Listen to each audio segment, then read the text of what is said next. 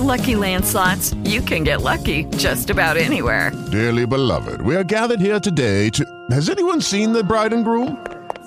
Sorry, we're here. We were getting lucky in the limo and we lost track of time. No, Lucky Land Casino, with cash prizes that add up quicker than a guest registry. In that case, I pronounce you lucky. Play for free at LuckyLandSlots.com. Daily bonuses are waiting. No purchase necessary. Void where prohibited by law. 18 plus. Terms and conditions apply. See website for details.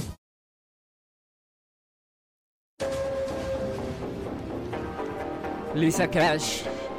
Questo pezzo è super serio. Devo ricordarvi chi cazzo sono. Ho abbandonato questa scena, sono sparito. E in cambio ho chiesto tre desideri al divino. Vabbè, magari è facile beccare il primo, che la TV di Giulio di Assore il Torino. Ogni nostra puntata è una gara di talking, e con le live puoi partecipare. Come una gara di tocchi tra Zaza e Belotti, la devi andare a recuperare. Un po' lontano, Fre.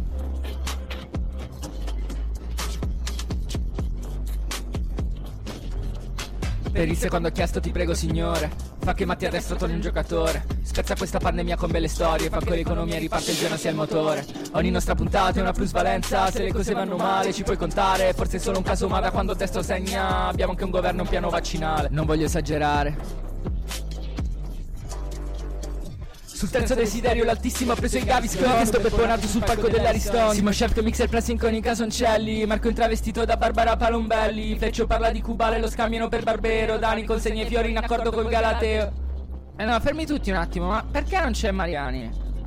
Ma è lui? Sembrava Rocco Papaleo. Bro, qui siamo a Vox to Box, non fare tri podcast, dai, che non è il tuo sport. Ci trovi su Spotify o sui GTV, giochiamo ad un altro sport, se sto io sul beat, qui è Vox to Box. Ascolta fra Vox ogni giorno, qui è Vox to Box. Ascolta fra. Ok, Vox Superlega.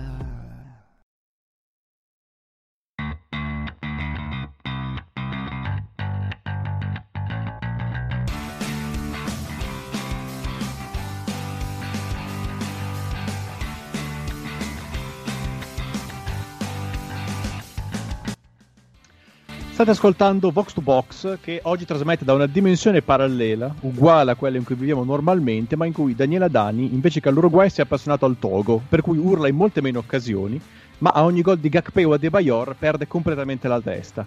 L'ultima parola ai togolesi, cose così. State ascoltando l'episodio 185, in cui commenteremo solo cose accadute prima del 1453 per evitare che invecchi male come l'ultimo, che dopo mezz'ora era già da buttar via. E insomma faceva molto triste vedere le notizie che arrivavano e rendevano tutte le cose che avevamo detto completamente inutili e vecchie. Detto questo, salutiamo Daniele Mazzanti. Ciao ragazzi, bentornati. Giulio Dicenzo. Buonasera a tutti. Francesco Mariani. Ciao a tutti. Marco, a nostra discolpa, però è stato un lunedì e una settimana in generale incredibile nel pianeta calcio Serie A e pianeta calcio europeo in generale. Cioè, sì, è successo sono passati 10 anni questa settimana, questo è chiaro. Non è davvero un valzer che non si vedeva da tempo. Francesco Andrianopoli. Buonasera a tutti, io ti direi però di partire dal 1452, perché nel 53 c'è la caduta di Costantinopoli, quindi argomento ancora un po' fresco. Io appunto partivo da lì, davamo per assolato quello e andavamo avanti. E Simone Donati. Buonasera a tutti. Bene, ok, dunque si sono giocate in settimana le finali europee. E direi di cominciare dalla meno importante, ovvero la finale di Champions League. Sì, che il direttore aveva pronosticato come tanti a pochi per la squadra di Manchester. Ma anche una partita che conferma i luoghi comuni sulle squadre inglesi, che fanno spettacolo, molti gol, tanta corsa, eccetera, eccetera. Sì, non eravamo pronti a questa freddura di Giulio. No, per nulla. Anche se secondo me... Però, scusate, confermi i luoghi comuni sulle finali tra squadre degli stessi paesi che non finiscono 5-4, ecco, insomma. È vero, perché si conoscono molto bene, e Tuchel ha dimostrato che in 5 mesi è riuscito a capire molto bene la sua squadra e ha trovato un modo per farla giocare magnificamente, che magari non è lo stesso magnificamente che pensano gli sceicchi o gli emiri, ma è altrettanto efficace. Pensa Abramovic pensava proprio a questo. Esatto, sì, vabbè, Abramovic è passato veramente da allenatori tipo Di Matteo, quindi secondo me il Chelsea di Tuchel veramente gli sembra di Luna Park o il Carnevale di Rio.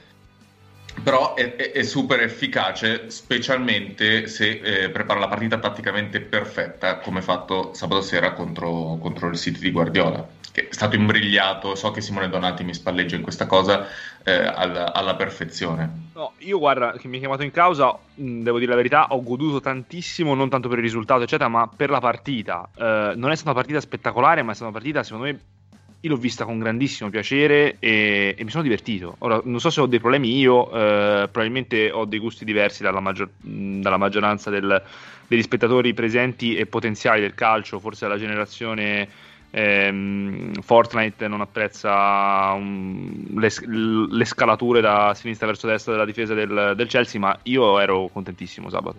No, aspetta, però non è stata una brutta finale, cioè non è stata Liverpool-Tottenham che è stata una menata unica, è stata una partita comunque, cioè, un gol però.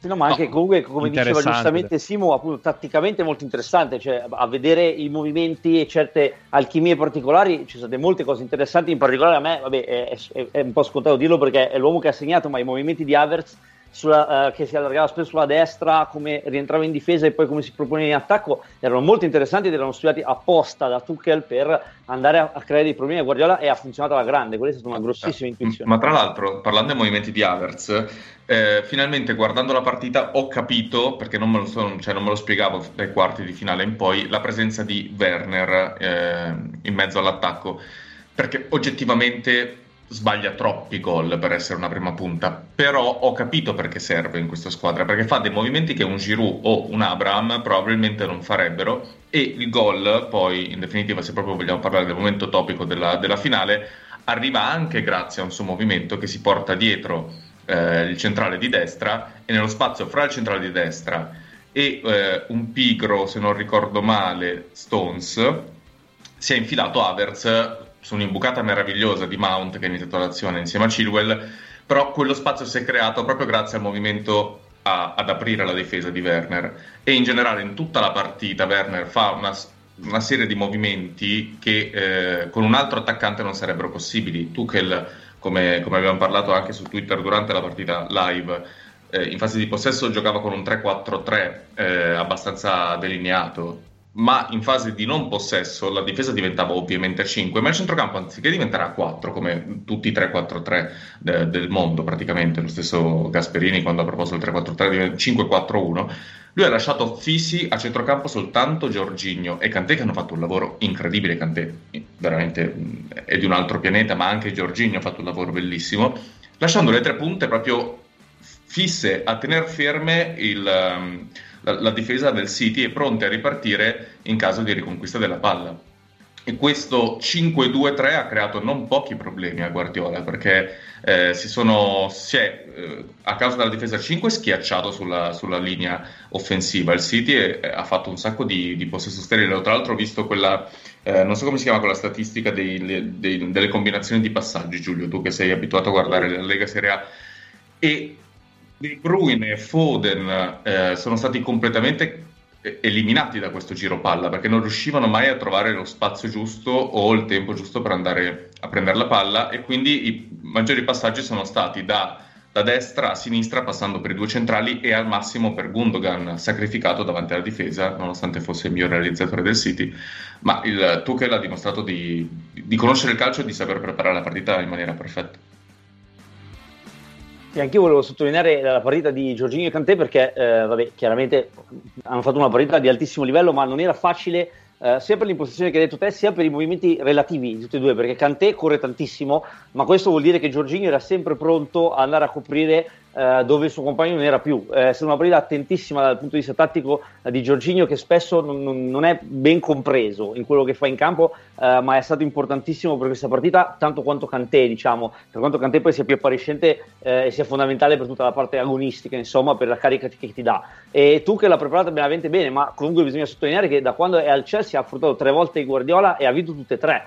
E questo fatto di mettere le 3 punte, come dicevi te, addosso alla difesa in un certo senso e tenerla sempre sulle spine, non permettendo quel possesso solito ad addormentare la partita, dando sempre una fonte di preoccupazione, un pochino ha complicato il piano di gioco del City, e Guardiola non ha saputo trovare risposte a tutte queste cose che abbiamo detto. Si è un pochino troppo appiattito su quello che era il suo piano di gioco originario. C'è da dire che questo è fattibile anche perché appunto hai un centrocampista come Kanté che a livello di mole di gioco ha pochi uguali, oserei dire. No, e anche dei 3 difensori centrali bravissimi nell'1 contro 1.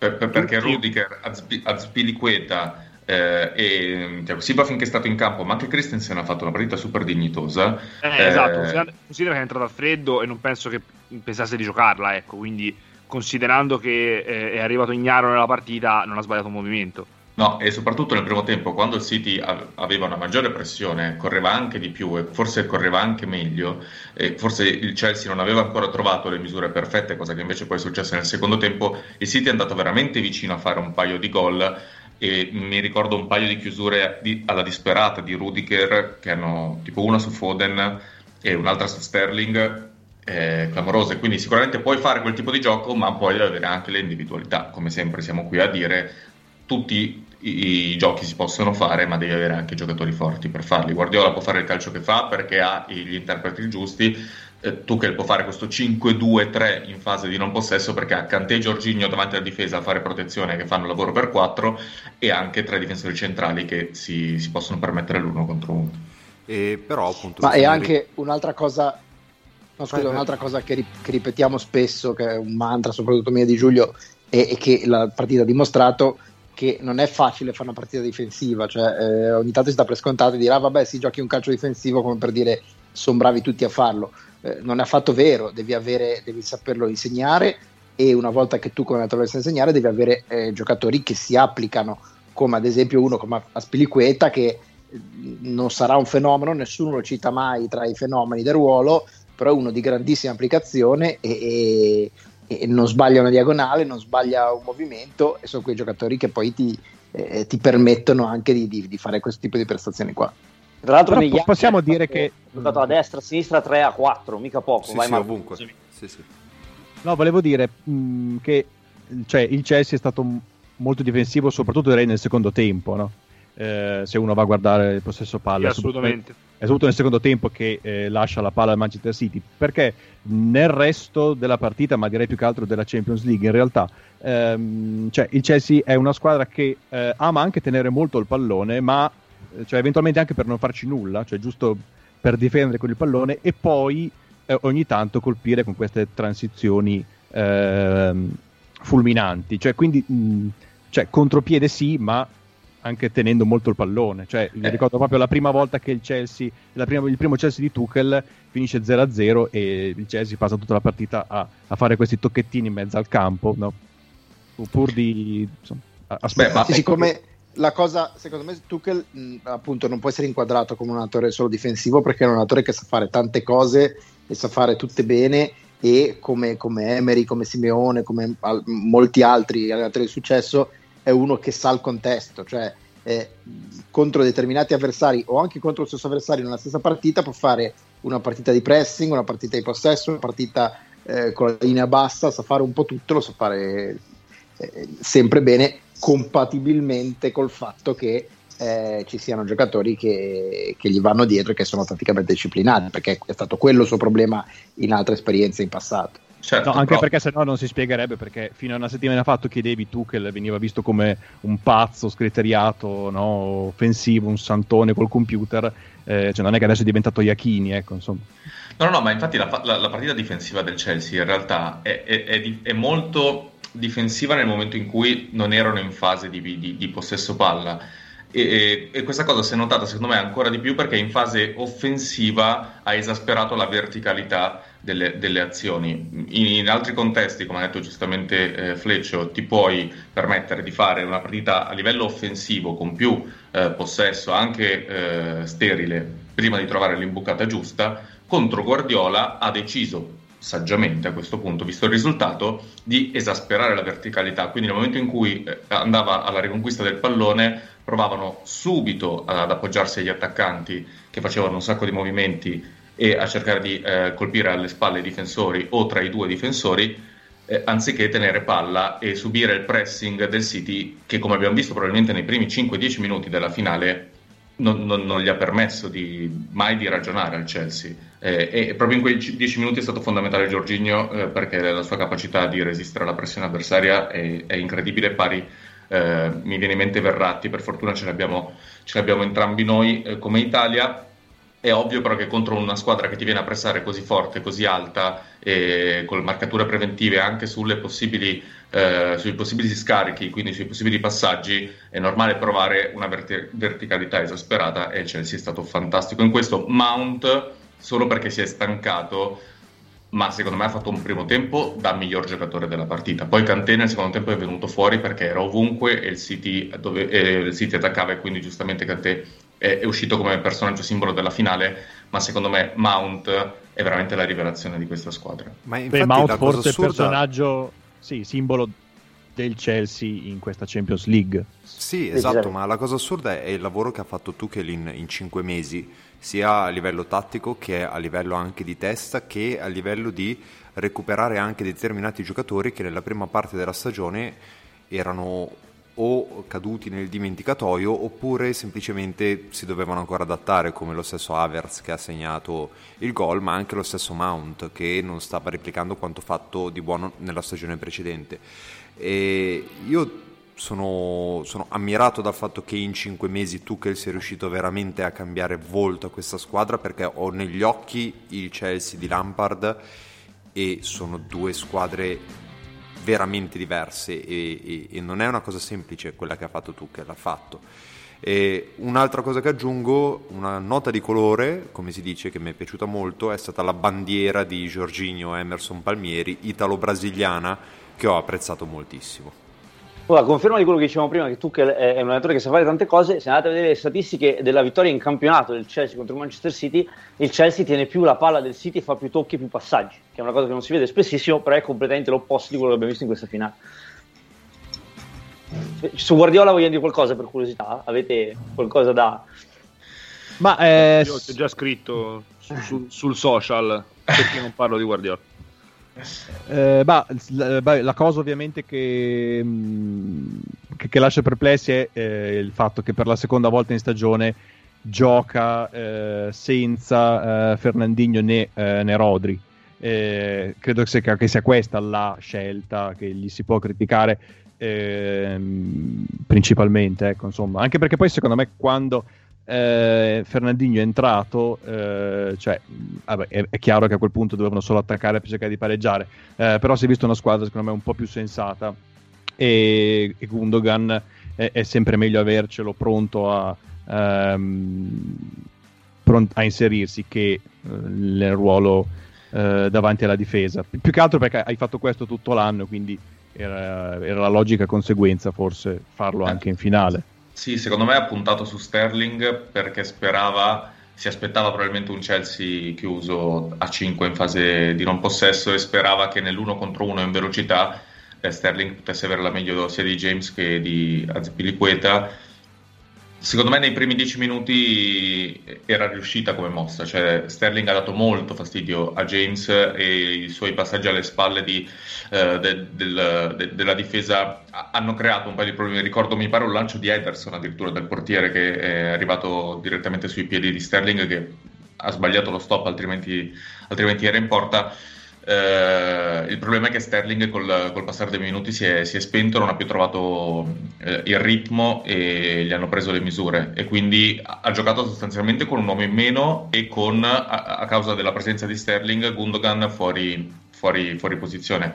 Col senno di poi, avanzando Gundogan, spostando una mezzala al posto di Sterling, e quindi facendo giocare Rodri davanti alla difesa avrebbe avuto più possesso palla, avrebbe fatto più la partita che abbiamo visto magari contro il Paris Saint-Germain, per ricordare una partita recente del City che ci ha impressionato in quanto a possesso palla. Ha sbagliato la scelta, ma credo che lo sappia anche lui. Il dato che stride più che altro è che il City non abbia fatto nessun tiro in porta, anche mettendo poi le punte alla fine ha dimostrato di non avere un vero piano B rispetto a questo schema tattico del Chelsea.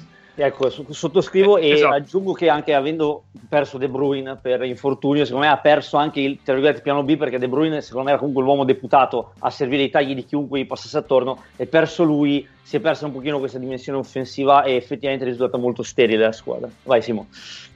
No, volevo dire proprio questo, che ha stupito la mancanza del piano B, ma forse perché è partito, ha schierato il piano B dal principio, non so come dire, quindi doveva invertire il flusso, essendo partito con una formazione diciamo sperimentale. Comunque sul resto avete detto tutto. L'unica cosa che mi premeva di sottolineare è stata veramente l'ottima partita che secondo me ha fatto James, che secondo me non me l'aspettavo, ecco. Beh, James e Chilwell pazzeschi secondo me, sì. Marco, un'altra cosa, scusami, l'assenza di Cancelo, lo chiedo a te perché sei quello che segue di più il City.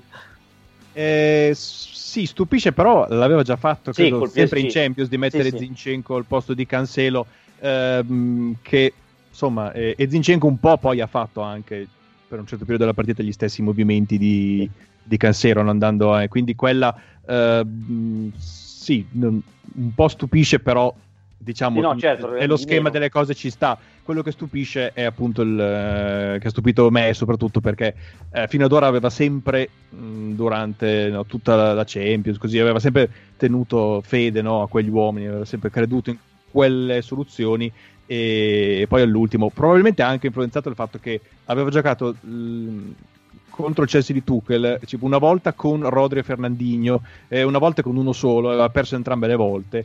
Forse questo lo ha fatto pensare più del dovuto, però quella mossa lì insomma non ha funzionato. No, chiedevo di Cancelo perché è un po' un uomo simbolo di questa stagione del City, comunque ha fatto un ruolo molto particolare eccetera eccetera, quindi insomma poteva starci valorizzarlo in finale, però insomma effettivamente non aveva giocato neanche la partita prima, però dovevo chiedertelo. Ultima cosa prima di passare all'Europa League, se voi foste Gareth Southgate, ora come ora, il vostro terzino destro titolare è Alexander-Arnold o è Rhys James? Guarda, ho letto adesso proprio, ma ora sono le 21, quindi per chi ci ascolta dopo, le 21 di lunedì 31, che Alexander-Arnold non lo porta. Cioè, è uscita adesso un'indiscrezione sul fatto che proprio non lo porta. Non è nei 26. Lo taglia perché io ho visto la squadra provvisoria da 33 però, quindi sono un'infinità. Quindi si dice, porta Kyle Walker, Rhys James. Su Kyle Walker ho detto già abbastanza. Sì. Lo odio, non so perché, ma lo odio. Con quelle cazzo di rimesse a tamburello, ma che fai?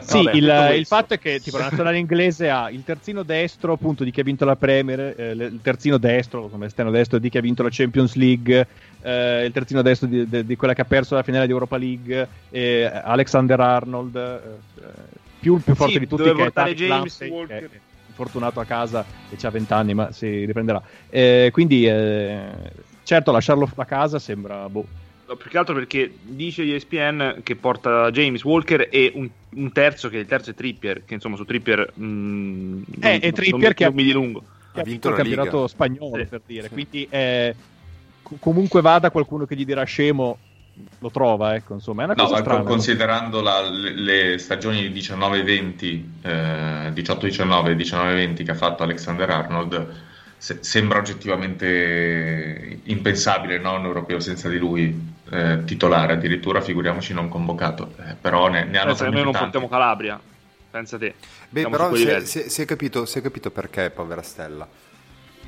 perché non aveva un'ernia che si è operato. Operato di sports hernia, che adesso si dice in inglese. Quindi okay. sports hernia. Okay. Tanto quando gli infortuni nascono sempre dei termini nuovi, bellissimi e pazzeschi. Passiamo alla finale più bella di sempre. Se no, poi alla finale più importante. Più importante, sì. Quella di Europa League tra Manchester United e Villarreal, che ricordiamo si scrive con due R. Ora non è più ammissibile sbagliarlo, avendo vinto una Coppa Europea.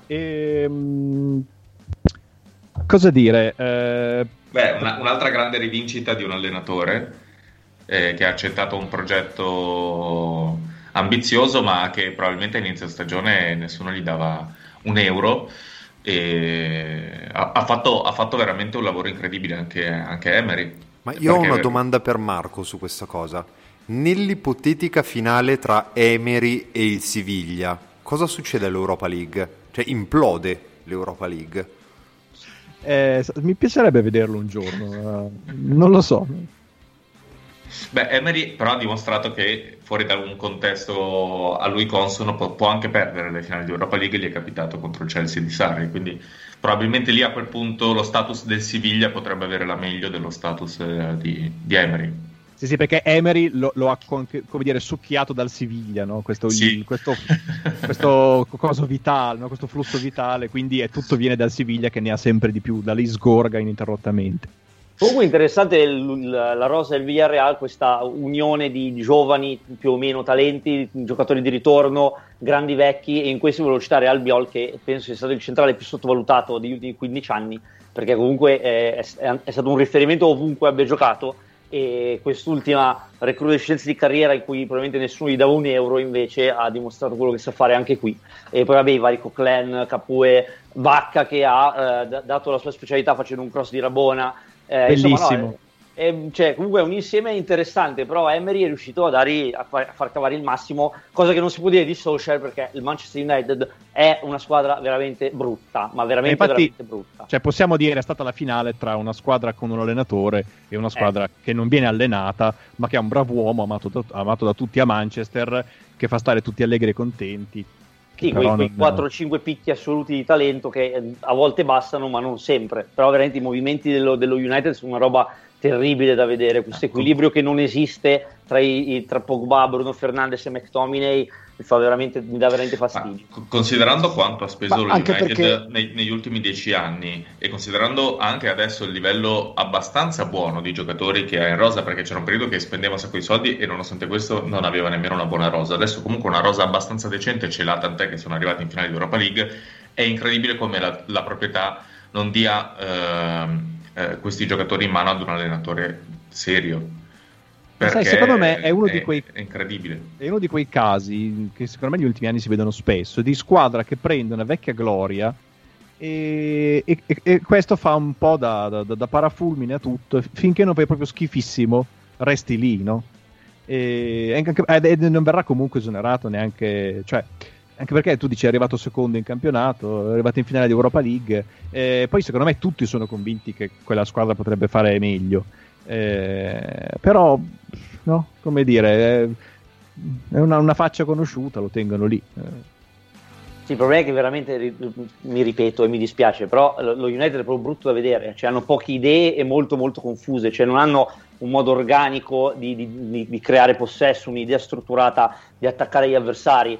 Cioè si affidano veramente troppo alle iniziative dei due esterni, Rashford e Greenwood. Questa volta c'era Cavani, ma non sempre c'è, e poi contano sulle imbucate di Mata e Bruno Fernandes. Ripeto, spesso basta, perché soprattutto Bruno Fernandes ha dei numeri incredibili, però insomma è un po' poco rispetto a tutto quello che c'è, e il centrocampo comunque veramente non ha senso. Hanno speso tantissimo per i vari, appunto, Pogba, Fernandes, Fred, anche Van de Beek, che è scomparso sostanzialmente, e questa unione abbastanza caotica e casuale di giocatori mi infastidisce veramente tanto. Sì, cioè praticamente la United punta sul fatto che prima o poi l'altra squadra si scoprirà e in qualche modo a quel punto segni. Il problema è che in una finale, quindi contro una squadra a cui va benissimo arrivare supplementari, arrivare ai rigori e anche oltre, come il Villarreal, cioè il Villarreal era proprio il piano del Villarreal. Sì. Che proprio voleva andare ai rigori.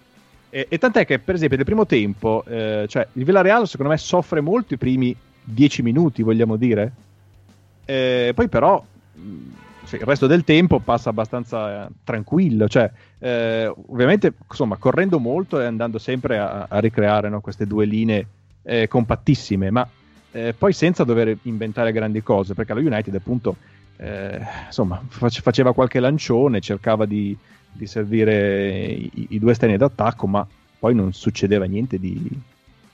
No, ma così come Tuchel ha imbrigliato Guardiola, Emery, non che ci volesse molto, ha imbrigliato Solskjaer, ha capito quali sono le due o tre fonti di gioco dello United e una volta chiuse quelle, lo United ha dimostrato di non avere davvero, non dico nemmeno un piano B, ma sostanzialmente un piano A. Cioè è normale che una squadra ti va a chiudere le fonti di gioco, tu devi sapere come giocare in quella situazione, ma lo United è una squadra fondata sui momenti estemporanei dei singoli e si vede, e nella finale può succedere di perdere rigori, giustamente secondo me alla fine. Tra l'altro una serie di rigori bellissima, perché penso che negli highlights duri 5 minuti e potrebbe essere pari agli highlights di tutto il resto della partita per quello che è successo. Sì, e l'altra cosa secondo me assurda, lunare, è il fatto che Emery insomma si sfrutta tutti i suoi cambi per bene, e mentre Solskjaer pensa solo a far entrare dei rigoristi, ma in teoria quello che voleva arrivare ai rigori era Emery, e per cui tra l'altro nei supplementari poi probabilmente avendo il Villarreal 6 giocatori freschi, a quel punto poi fa anche un po' la partita praticamente. Sì, sì, è vero, cioè non poteva sfruttare meglio i cambi per provare a vincerla prima dei rigori Solskjaer, assolutamente. Sì, ma anche solo mettendo qualcuno fresco che corre, ecco, insomma. Sì, sì, ma ci ha capito poco comunque, ci ha capito poco. Bene, per il resto non so cosa c'è, insomma, Villarreal, città più piccola, vince una Coppa Europea. Io tra l'altro suggerisco a tutti di andare su Google Maps a vedere lo stadio della ceramica dentro la città, perché sembra proprio una roba che ci hanno buttato lì gli alieni, cioè questo posto così con queste case così e pam in mezzo a uno stadio neanche piccolissimo tutto. Cioè io quando il Villarreal, non so, 15 anni fa così giocavi in Europa, vedevi sto stadio, uno si immaginava una città, insomma, di medie dimensioni, invece è proprio un posto che non ha nulla se non la squadra di calcio. Sì, non Empoli nel senso. Esatto, invece è proprio Empoli. Empoli con uno stadio più grande, più bello. Sì, sì, sì, sì, sì. E niente, poi il resto tutto bello. Adesso senza sconfinare nella retorica, però vedere Pau Torres nato a Villarreal, cresciuto nel Villarreal, che fa la sfilata sul pullman per la città e dice: ah, là ci sono i miei amici, là c'è mia zia. Insomma, è una cosa che non capita tutti i giorni. Esatto, prima di parlare, anzi proprio entrando nel prossimo argomento in scaletta, che è il valzer delle panchine e il ballo di gruppo delle dirigenze, giusto Marco? Sì, sì. Riportiamo una notizia che ci ha appena dato, ci ha linkato Simone, ore 21.02 del 31 maggio 2021, perché l'allenatore del Madrid Zone su Twitter ha rilanciato che il possibile allenatore del Real Madrid è Carlo Ancelotti, cioè un nome che non si era fatto fino a questo momento, ma potrebbe essere lui l'allenatore scelto dal Real Madrid. E dobbiamo fare un veloce recap su quello che è successo questa settimana, perché è successo di tutto. Marco, tu che sei il maestro del valzer delle panchine, cosa è successo ai dirigenti italiani questa settimana? Ma beh, secondo me la cosa è che chiaramente la scorsa estate giustamente dicevamo è meglio non cambiare allenatore perché finisce la stagione inizia subito un'altra, per cui arrivati adesso tutti non si tenevano più, no? E gli è scappata proprio di mandare via allenatori e di prenderne altri.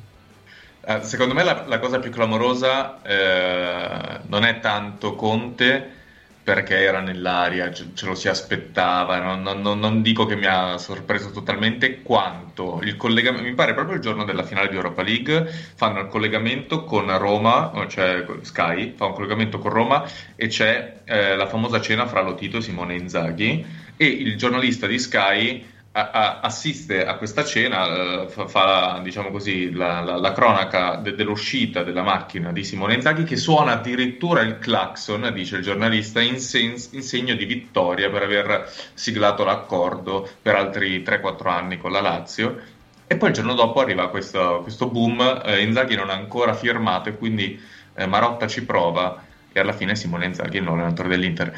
E non so Lotito come ci sia rimasto, ma ho dei dubbi che sia finita bene tra Simone Inzaghi e Lotito. Conoscendolo mi sento di supporre maluccio. Però possiamo dire che non era neanche iniziata bene, perché se ricordate finisce l'ultima giornata di Serie A e tipo uno dei primi che intervistano su Sky è Simone Inzaghi, che praticamente la prima cosa che dice è non mi hanno ancora rinnovato il contratto, ste merde. Sì. Sto aspettando giusto perché la Lazio, aveva detto, ma proprio per l'affetto che mi lega a questi colori, ma non mi hanno trattato bene, è vero. E poi da lì è successo di tutto. De Zerbi che finisce allo Shakhtar con i media italiani che dicono ma perché De Zerbi non ha avuto una possibilità in Italia. Ma tra l'altro si aspettava 2 settimane, magari una panchina anche per sbagli gli finiva in mano. Infatti, cioè. Possiamo dire che andare allo Shakhtar, in realtà è una squadra che fa la Champions League tutti gli anni, forse per la carriera di De Zerbi non è così male, piuttosto che andare ad una Lazio. No, ma soprattutto è una squadra che passa avanti clamoroso. Ma fa un calcio molto adatto a lui, col suo modo di riferimento, esatto, con la sua idea di possesso. Cioè lo Shakhtar gioca allo stesso modo da 20 anni alla fine della fiera, e De Zerbi si inserisce benissimo in quel filone. E poi, come dici te, passa da arrivare a un Sassuolo che comunque vive nella sua aurea mediocritas a una squadra che fa sempre la Champions League e poi comunque confrontarti con un livello superiore. Esatto, sì, anche dovrà fare i preliminari quest'anno. Quindi, sì, però anche per lui come immagine. Cioè, il fatto di allenare lo Shakhtar sarà meglio di allenare la Lazio o, non lo so, un'altra squadra italiana medio-alta. Ma certo, ma per chiunque, tranne che per i giornalisti italiani, naturalmente. Okay. Ma no, secondo me se era da Lazio in su, chiaramente in Italia avevi una cosa maggiore, però chiaramente andare da Sassuolo allo Shakhtar è un passaggio anche logico, secondo me, ecco. Però anche a livello di reputazione, cioè, capisco che per i giornalisti italiani sia inconcepibile, ma per chiunque al mondo, per dire, lo Shakhtar è una squadra di livello più elevato, lo so, del Napoli, appunto, della Lazio, eccetera, eccetera, ma non c'è neanche paragone. Per noi che parli Shakhtar, appunto, pensano che sia una diminuzione andare allo Shakhtar, ma non è affatto così, senza contare che giocando la Champions e giocandola col contesto che dice Giulio, gli basta fare, non dico un grande, deve intanto qualificarsi, ma se ci dovesse riuscire non gli serve fare una grande stagione di Champions, gli basta fare 2-3 partite di alto livello in cui fa una valanga di gol, fa delle belle prestazioni e si mette sulla mappa anche a livello europeo. Voi esatto. Non vorreste vedere Gianmarco Ferrari a Donetsk? Ma intanto pare che arrivi Marlon, no? Sì, la cosa mi dispiace. Perché Marco, come dici tu, se c'è un brasiliano... Sì, ma infatti il colloquio ha detto così, lei conosce dei brasiliani? Sì, e l'hanno assunto. E il mio sogno sarebbe Bogà è proprio tagliato per lo Shakhtar. Sì. Diventa il nuovo Douglas Costa, sì. Però senta, mister, anche... noi gradiremo dei brasiliani, poi veda un po' lei, ecco. Restando su questo bellissimo valzer degli allenatori e conga delle dirigenze, vi piace? Il rondò veneziano delle dirigenze. Perché poi alla Juve alla fine, nonostante Fleccio erano 3 mesi che dicesse ma sì, io voglio Pirlo, voglio a tutti i costi Pirlo, perché se la dirigenza l'ha scelto, poi i progetti vanno mantenuti, 2 stagioni minimo, bisogna dare il tempo. Da quando hanno annunciato Allegri, Fleccio scatenato. Fleccio è diventato è una fangirl, è una fangirl che urla con gli occhi a cuoricino al suo allenatore, cioè il mio allenatore. Hanno mandato via Paratici, che è stato quello a cui praticamente hanno dato tutte le colpe del caso Suarez, quindi si sono pure lavati le mani di quella situazione lì. Mandato via Paratici, che poi era quello che non aveva voluto Allegri, se ricordo bene, eccetera. Certo. E ripreso Allegri, Fleccio sta... A voi ragazzi, dovete capire che Fleccio sta sentendo l'odore del sangue come gli squali, non tanto degli avversari calcistici, ma quanto dei tifosi. Ma in realtà ho letto, sono andato a cercarli, lo ammetto, da simpatizzante di Allegri, ho cercato un po' su Twitter, ma non ho visto grandi, mi sembrano tutti abbastanza contenti. Perché hanno paura, Simo. Non ho visto, pensavo ci fossero più pianti, sinceramente. Ma perché invece venivano da Pirlo? Esatto. Tra Pirlo e la paura che Allegri torni col botto, pensavo di più lacrime. Su Pirlo, non so chi di voi lo stava dicendo, ho visto che dovrebbe andare a Sassuolo con lo stipendio mezzo pagato dalla Juventus, che fa molto ridere. Però scusatemi, se Pirlo va al Sassuolo, a quel punto si mettano una scritta Juve sulla maglia, cioè non ha nessun senso. Ha un anno di polemiche allucinanti su qualsiasi cosa farà il Sassuolo, cioè se il Sassuolo vince però perde, diventa una cosa polemiche giuste che io guiderò. Sarò il primo a tenere lo striscione, perché scusate, Pirlo, vabbè, nulla contro la persona o magari anche qualcosa, ma cioè, perché dovrebbe andare ad allenare il Sassuolo? Cioè, cosa ha fatto nella vita da allenatore? Ha vinto una Coppa Italia, 2 trofei ha vinto. Esatto. Ma quanti allenatori se lo meriterebbero di più?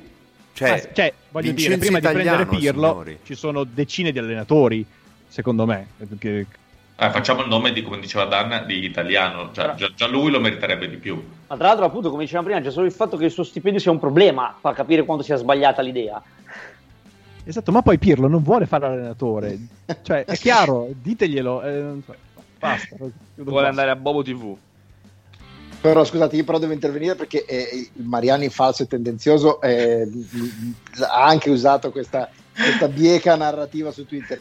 Io non ho mai detto che volevo Pirlo, io figuriamoci, Pirlo a me mi ha irritato dal minuto 1 in cui è stato menzionato, io volevo che restasse Sarri, ma io dicevo un'altra cosa, dicevo se tu dirigenza hai deciso che vuoi fare un progetto di lungo respiro perché l'allenatore giovane bla bla e cazzate varie, allora gli devi dare almeno 2 anni, punto. Se non lo fai vuol dire che non era un progetto di lungo respiro, semplicemente ti stava sull'anima Sarri e hai deciso di mettere ad allenare un tuo amico del calcetto, perché così che è andata, tutto qua. Non è che io volessi Pirlo, poi anche lì mi ride il culo, chiaramente lo si vedeva da lontano, però ecco, questo non è, le due cose non sono in contraddizione, anche perché il mio allenatore preferito in realtà è Guardiola, infatti io ero l'unico probabilmente in Italia a tifare per Guardiola, da quanto ho letto in giro, però Allegri è un allenatore che diciamo così, mi piace pure lui, che sembra incredibile da quello che c'è in giro, ma a uno può piacere sia Allegri che Guardiola. E soprattutto mi piace moltissimo la dialettica che ne nasce e i deliri che ne vengono fuori, che sono estremamente gustosi. Io ho letto un tweet bellissimo, scusami, ho letto un tweet bellissimo che diceva: Allegri con le 5 sostituzioni ti vince anche la battaglia di Waterloo. No, chiedevo invece Paratici, il suo addio come lo vedi?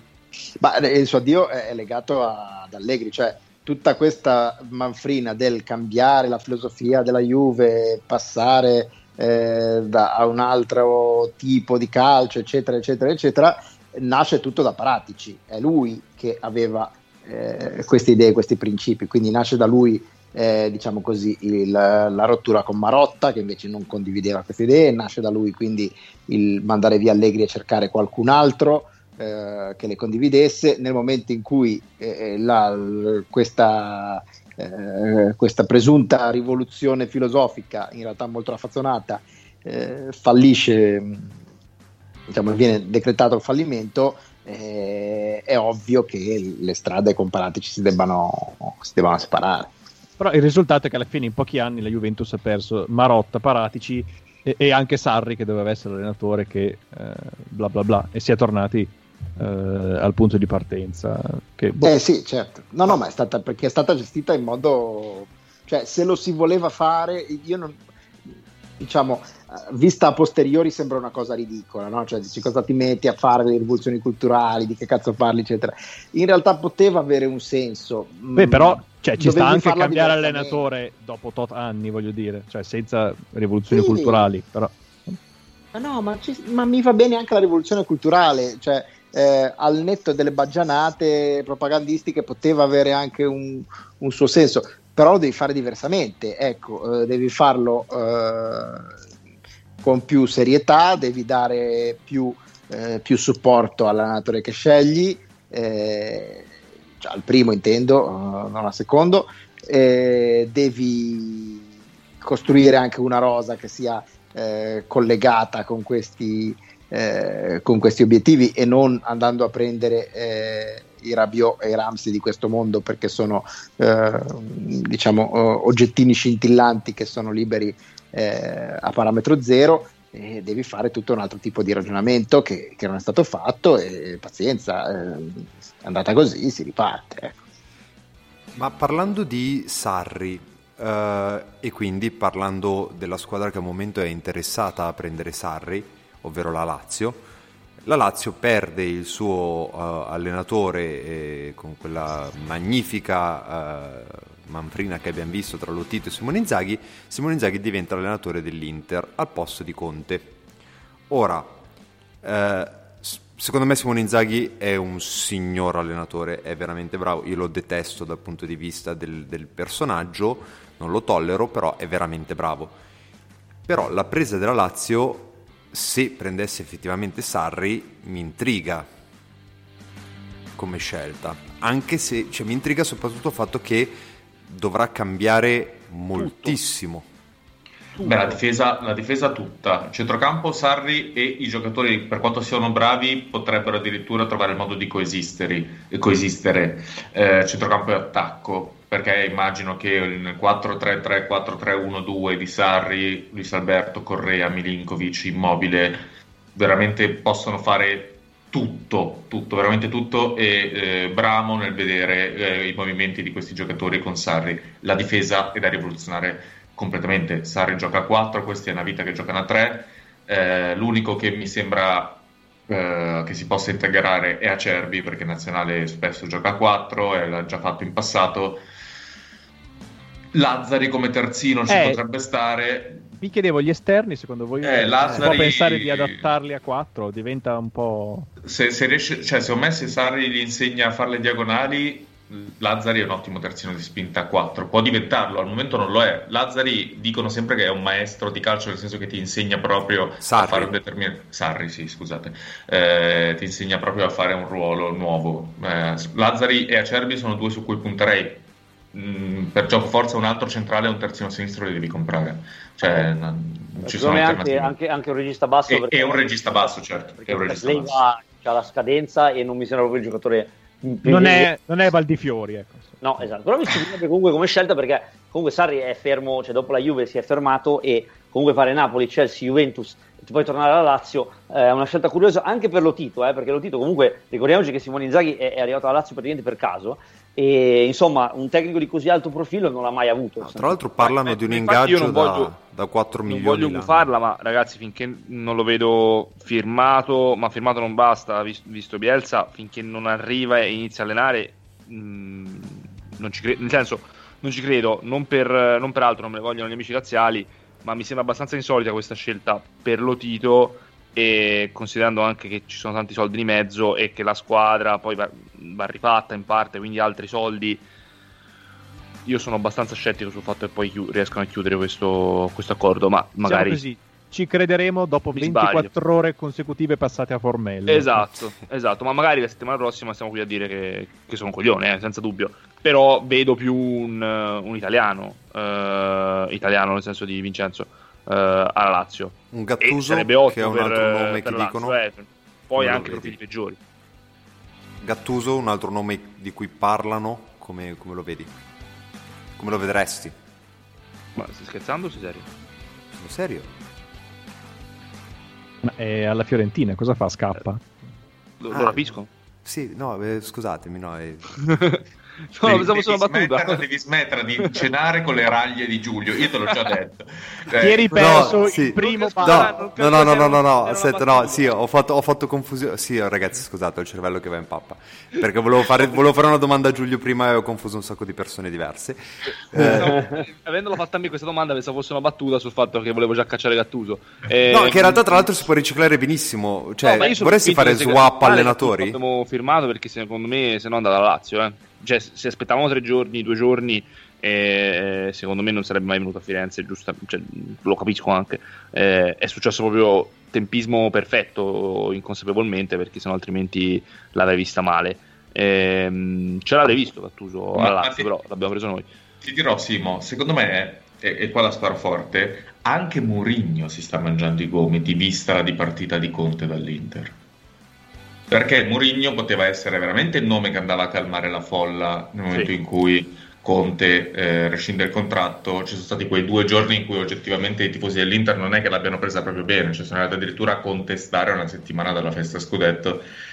Se però tu fosse stato libero Mourinho e portavi di nuovo Mourinho a Milano, probabilmente buona parte pari fatta facevi. Sì, sì. Penso che l'Inter, non l'ho detto prima, ma penso che l'Inter abbia preso il miglior allenatore che poteva prendere date le circostanze. Cioè, date le circostanze, meglio di così non poteva andare. Lo dicevo anche a voi l'altro giorno, ero terrorizzato per cose tipo Mihailovic eccetera, non sposo, ma mi sarebbe dispiaciuto.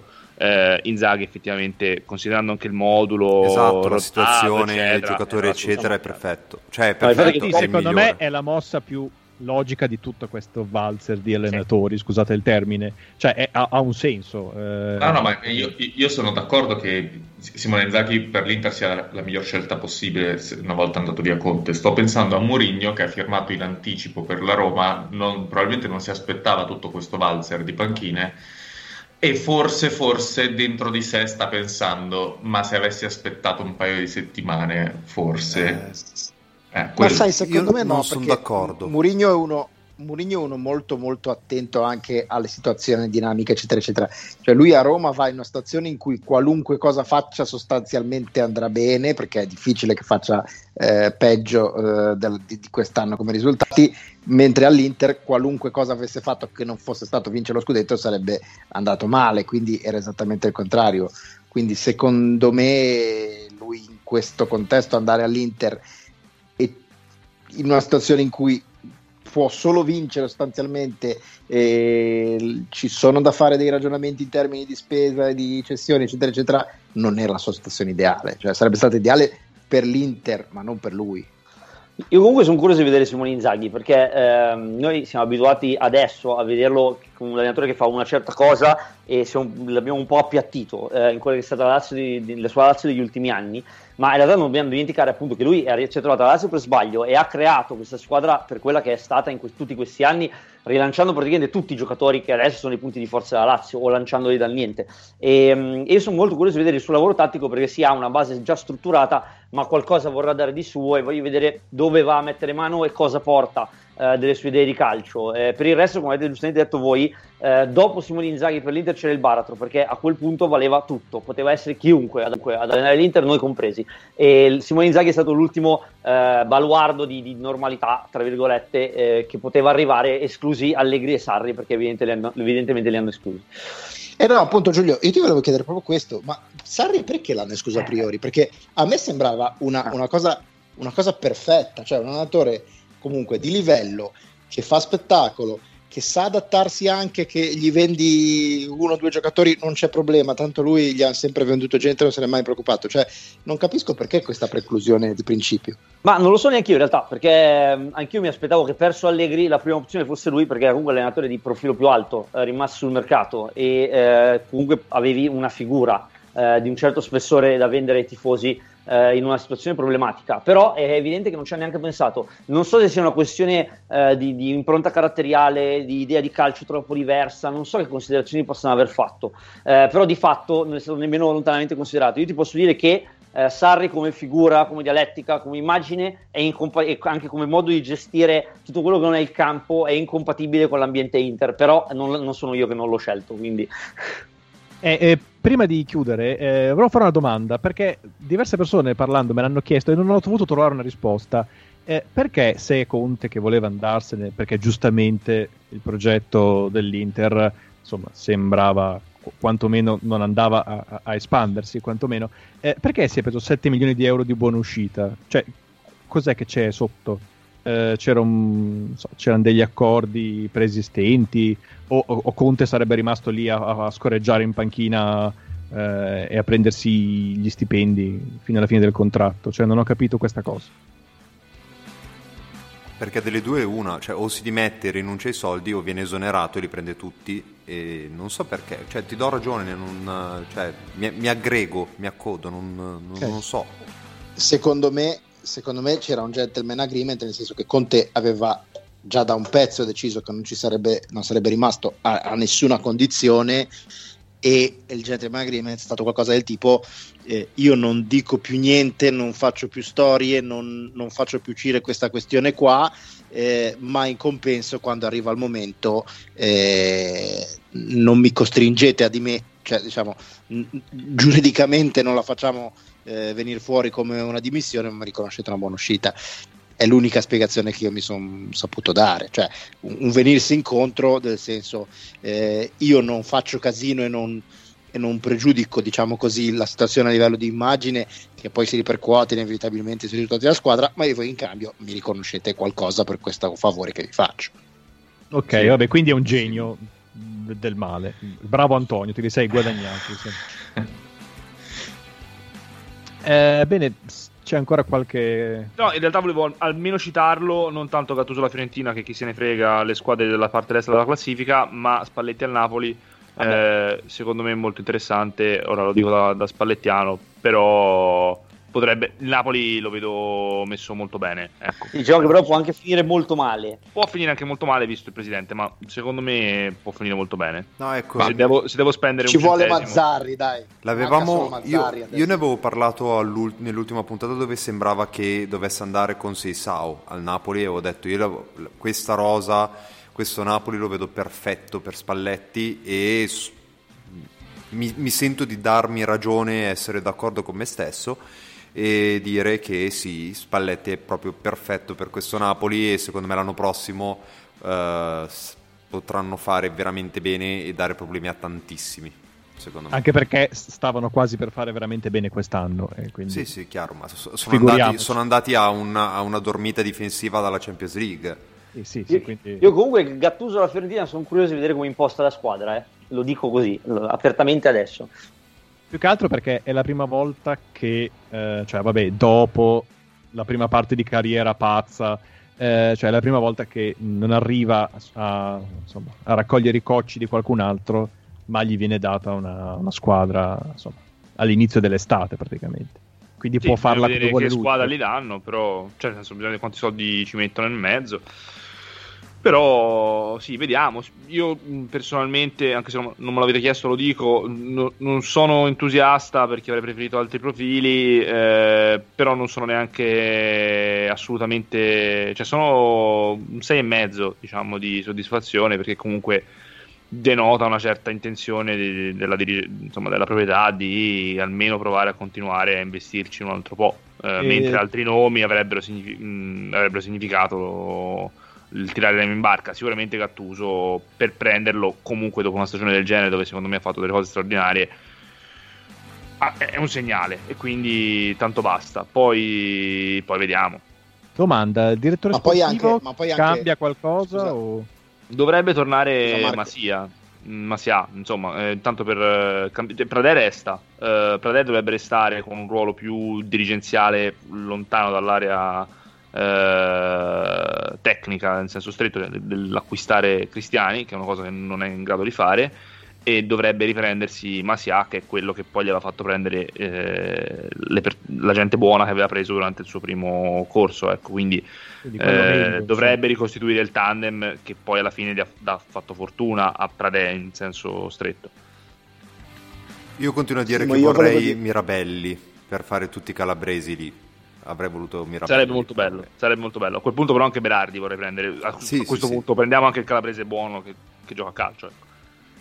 No, sì, volevo dire che l'aspetto che mi piace di più di questa scelta, al di là degli aspetti tattici, è che si sceglie anche un profilo utile a normalizzare, cioè uno che non viene a fare il fenomeno o a presentare cose fantascientifiche, ma una persona di carisma, che quindi può tenere anche, diciamo così, l'ambiente tranquillo, che una persona che piace, insomma, la volontà di fare cose semplici anziché cercare di fare i fenomeni che a un certo livello tende sempre a essere deleteria, più che altro. Sì, assolutamente, secondo me è un profilo giusto per puntare, non tanto per Gattuso, poveraccio, però vista la Fiorentina come è messa, tutte quante le altre squadre eccetera, però forse quest'anno l'8° posto ce la giochiamo, ecco, sarebbe già qualcosa, ecco. Benissimo, esaurito questo tutti questi balli, torniamo a fare i conti con noi stessi e soprattutto con i noi stessi che avevano fatto delle previsioni sulla classifica di quest'anno quest'estate.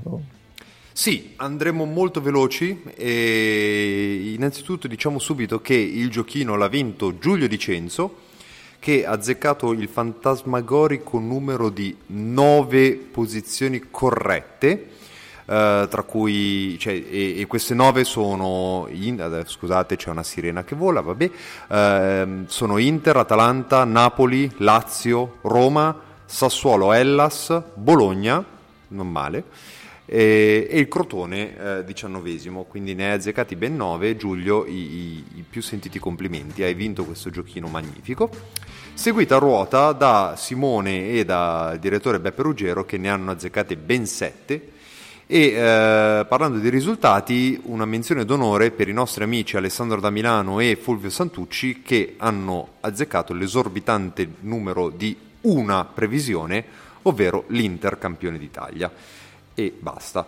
È stato un po' uno stilicidio quest'anno, nel senso che molte squadre non sono state azzeccate da nessuno, ovviamente la Juventus, che era stata data alla peggio seconda e in molti casi era stata data come vincente, il Milan, che ovviamente nessuno aveva messo secondo, e le squadre e quelli che ci si sono avvicinati di più sono Fleccio e Simone Dei Nostri e Antonio Cunazza e Dario Ronzulli, che l'aveva messo terzo, e nessuno ha azzeccato il campionato ovviamente di Torino, del Parma e del Cagliari, della Samp e del Genoa e dello Spezia, scusate, ovviamente. E sul Parma menzione d'onore per Marco Maioli e Fleccio, che l'avevano messo come retrocesso, quindi grazie. Però nessuno l'aveva messo come 20esimo.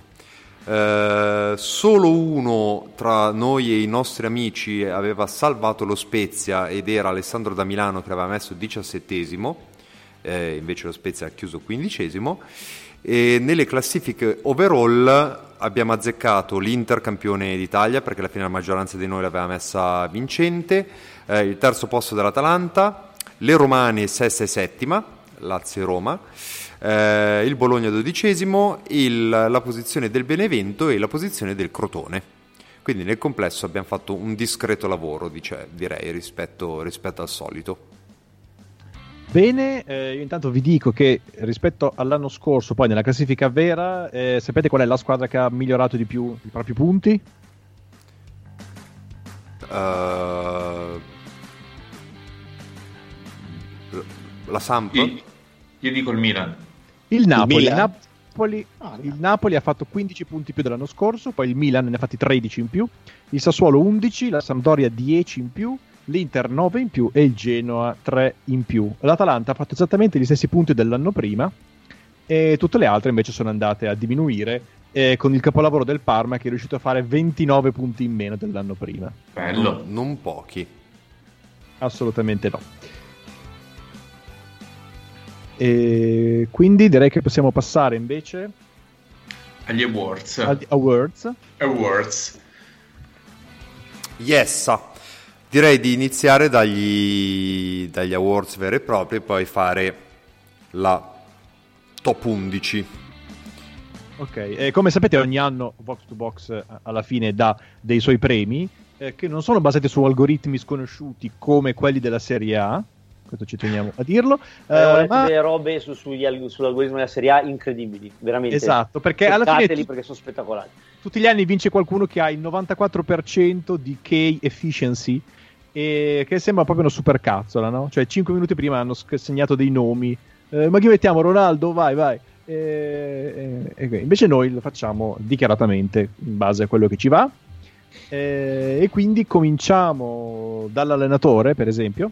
Yes, parto io con l'allenatore, e le mie 4 nomination sono Antonio Conte, ovviamente, che ha vinto lo scudetto, Stefano Pioli, Giampiero Gasperini, che ha confermato Stefano Pioli, che ha fatto un capolavoro col Milan, Gasperini, che ha confermato la sua Atalanta in Champions League nonostante la dipartita di Gomez e la quasi sparizione di Ilicic.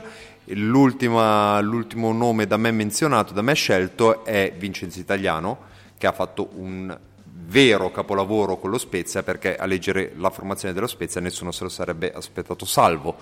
Menzione d'onore per Juric, che ha fatto un altro capolavoro con l'Hellas, Ballardini, che ha preso il Genoa e l'ha salvato in un mese praticamente, e Semplici, che ha salvato il Cagliari quando sembrava spacciato.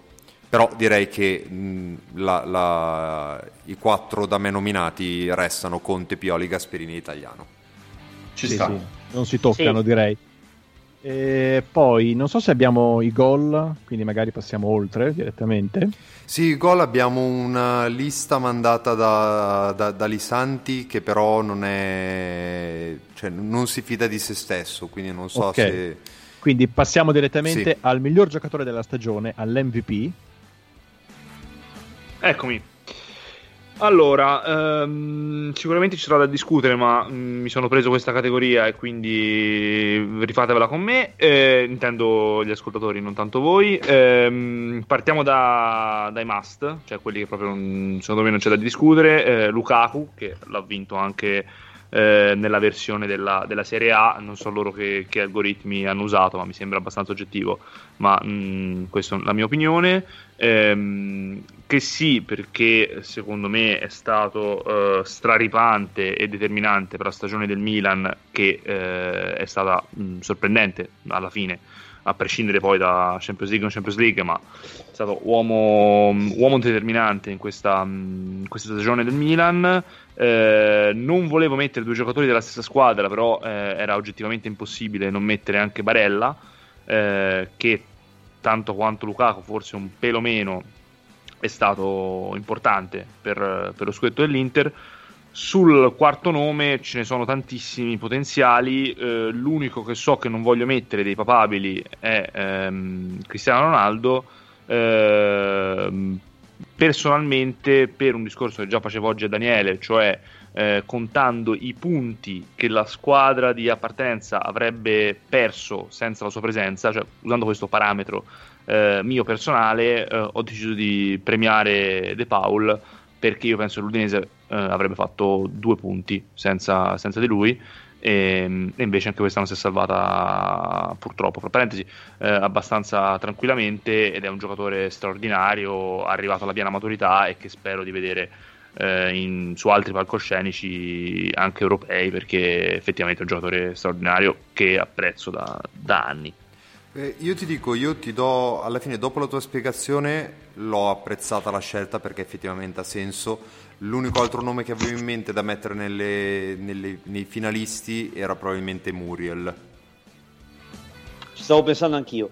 Era un altro nome di quelli che ho preso in considerazione, poi insomma ci torniamo dopo, però alla fine l'ho messo nel centravanti. Secondo me De Paul, cioè proprio in Serie A, forse è il giocatore che influisce di più in rapporto alla squadra. Ma poi se andate a vedere le sue statistiche, è primo praticamente in tutto: gol, assist, passaggi medi, corsa, tutto. Cioè, vuol dire che lui è proprio il cuore dell'Udinese, dal centrocampo in su, a fare tutto. Va bene, dai. Concordo, anche perché Muriel, grandissima stagione, per carità, però non sarei neanche sicuro se sia l'MVP dell'Atalanta, quindi okay. Del campionato, mi sembra un po' troppo. Va benissimo De Paul, Passiamo quindi alla miglior dirigenza. Che sono premi che poi noi non diamo effettivamente alle persone, questo lo vorrei ricordare. No, solo la gloria di un tweet su Twitter, appunto, dal nostro profilo.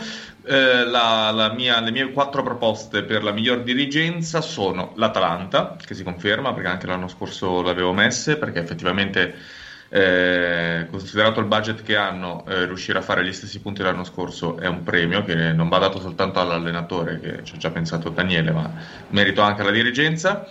Al Milan mi sento di mettere il Milan nella top 4, perché ha abbassato i costi aumentando la competitività della rosa, cosa non semplice, e perché dopo 7 anni sono riusciti a portare la squadra in Champions League.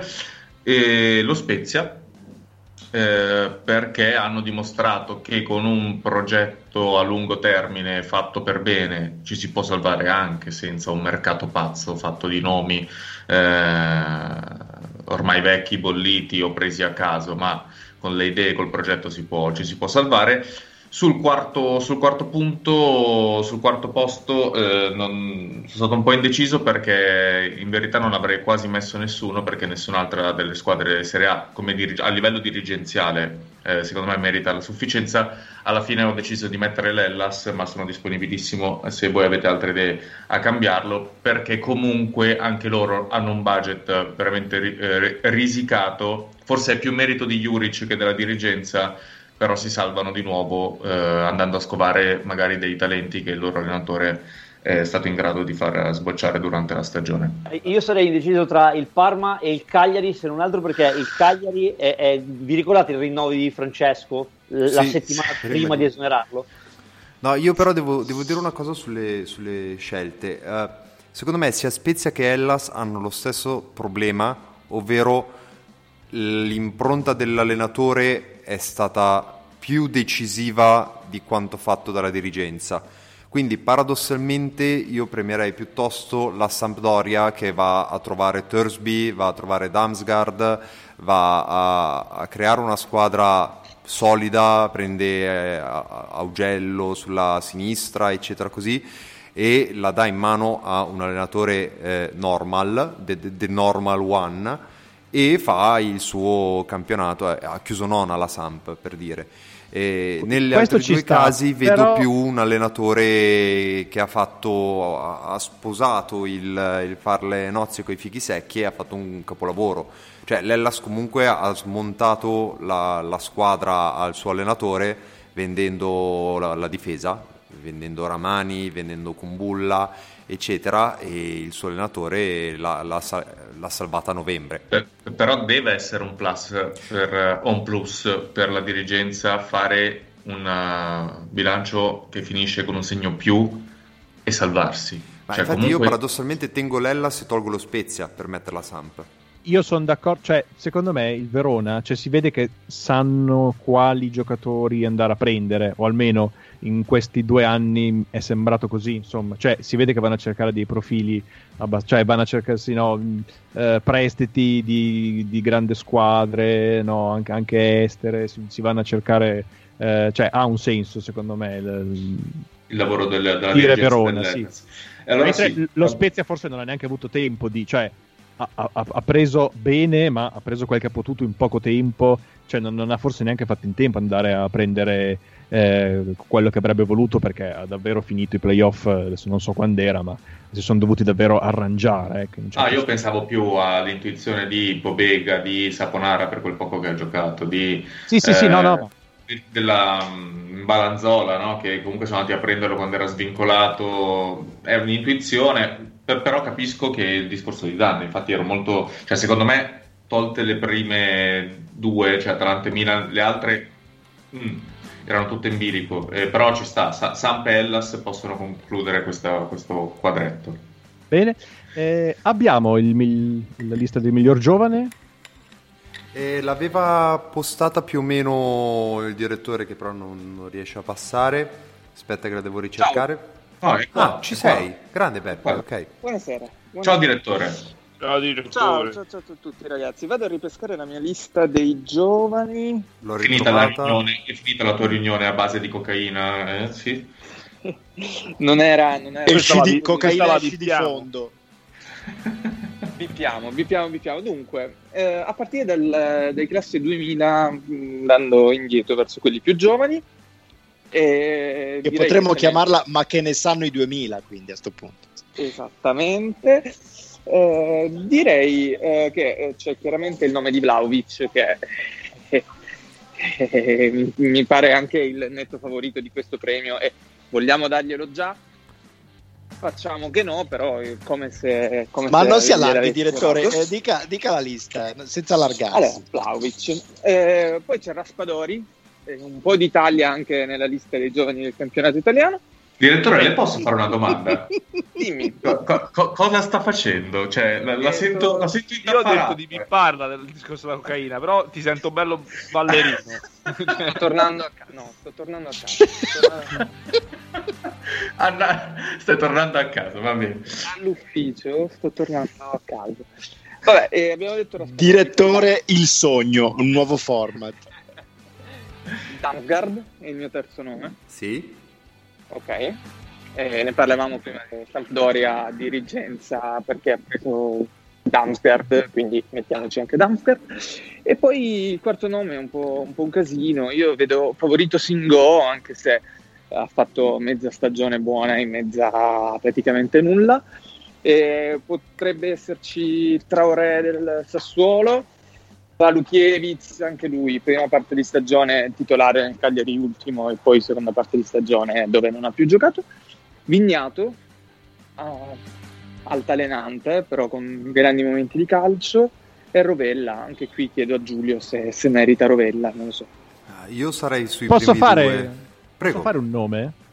Vai. Valentin Mihaila, almeno una citazione. Sì, citiamolo. Se ci sta nei quattro, mettiamolo anche nei quattro. Non so se avete altre preferenze. Io non saprei esprimermi molto. Io vorrei mettere Vignato solo per la partita che ha fatto contro la Fiorentina. Però un po' poco.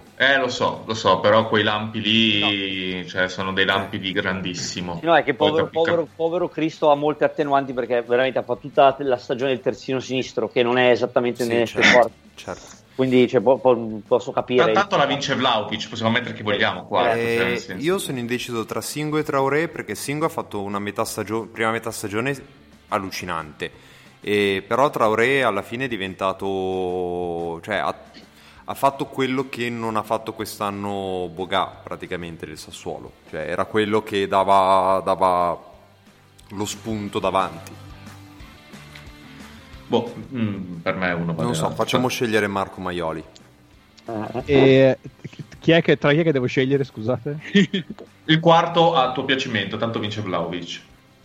Ma allora a mio piacimento ci metto Mihaila, perché secondo me ha dato, il Parma è rimasto lì aggrappato un attimo al burrone della Serie B per qualche minuto, grazie a lui. Ce l'ho messo. Ci sta. Bello, va bene. Bello. Poi cosa abbiamo? Poi ci sarebbe il rookie, ma non so se qualcuno l'ha preparato. Fleccio, sei riuscito a preparare qualcosa del rookie o no? Se no ci pensiamo in corso d'opera. Allora passiamo al miglior giocatore dell'angolo tattico. Ecco, che non è stata una scelta semplice, perché ho considerato praticamente le posizioni dalla decima in giù della Serie A, dall'11ª in realtà. Però mi sono scontrato con delle difficoltà. Ad esempio, del Parma nessuno merita di essere nominato MVP, perché hanno fatto praticamente tutti schifo, quindi non ci potevo mettere nessuno. Il Benevento non è una squadra con delle individualità che hanno spiccato particolarmente, tali da meritare di stare in questa classifica. Idem in realtà il Torino, perché l'unico che è Belotti, che però francamente nominarlo MVP dell'angolo tattico mi sono un po' ingeneroso per lui, che serve un giocatore di livello superiore. Lo Spezia è una squadra di collettivo sostanzialmente, quindi è difficile premiare uno solo, quindi le mie scelte alla fine sono state abbastanza circostanziate in certe squadre. La prima, vabbè, dal Crotone, ho delle doppie opzioni perché devo tutte e quattro le scelte. Dal Crotone la scelta è tra Simi e Junior Messias. Simi ovviamente è il giocatore di riferimento della squadra, ha fatto 20 gol in campionato, ma Junior Messias è stata comunque una sorpresa molto bella e molto positiva della Serie A, nonché cuore del gioco della squadra, quindi possiamo scegliere uno dei due per quanto mi riguarda. Ma io rimetterei entrambi. Adesso ti dico gli altri, poi scegliamo molto facilmente, perché poi ho preso dal Cagliari, perché il Cagliari ha fatto una stagione abbastanza disastrosa ed è salvata solo da due giocatori. Nandez, come abbiamo detto mille volte, perché poi oltre a sacrificarsi in tutti i ruoli di questo pianeta, ci ha messo proprio le giocate decisive nel momento più caldo, e l'altro è Cragno, perché il Cagliari è la squadra che ha più parato in assoluto in Serie A, e Cragno ha dovuto prendere sempre una nuvola di palloni indirizzati verso la sua porta, e malgrado tutto si sono salvati. Dopodiché, vabbè, considerato questo scorcio di classifica, non posso nominare Vlahovic, per quanto sia ridondante metterlo anche qui, quindi l'alternativa a Vlahovic diventava destro, perché comunque il risveglio di destro è stato fondamentale per la stagione del Genoa e per la corsa di Ballardini, ecco, senza i gol di destro sarebbe stato tutto molto più complicato. Poi torniamo ancora all'Udinese, che si è salvata con molta tranquillità, e anche qua bisogna nominare De Paul, però anche per lui è ingeneroso, quindi andavo su Roberto Pereira di ritorno, che la sua carriera è un po' scomparsa, ma noi non ci ricordiamo più che è stato fondamentale per uno scudetto della Juventus, ormai sembra 280 anni fa. È tornato all'Udinese e ha fatto ampiamente la differenza.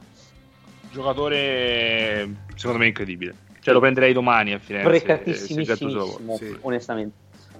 Cavallo quindi... di ritorno, tra l'altro, effettivamente clamoroso, cioè sembrava veramente un po' fuori dal calcio di un certo livello, invece pazzesco.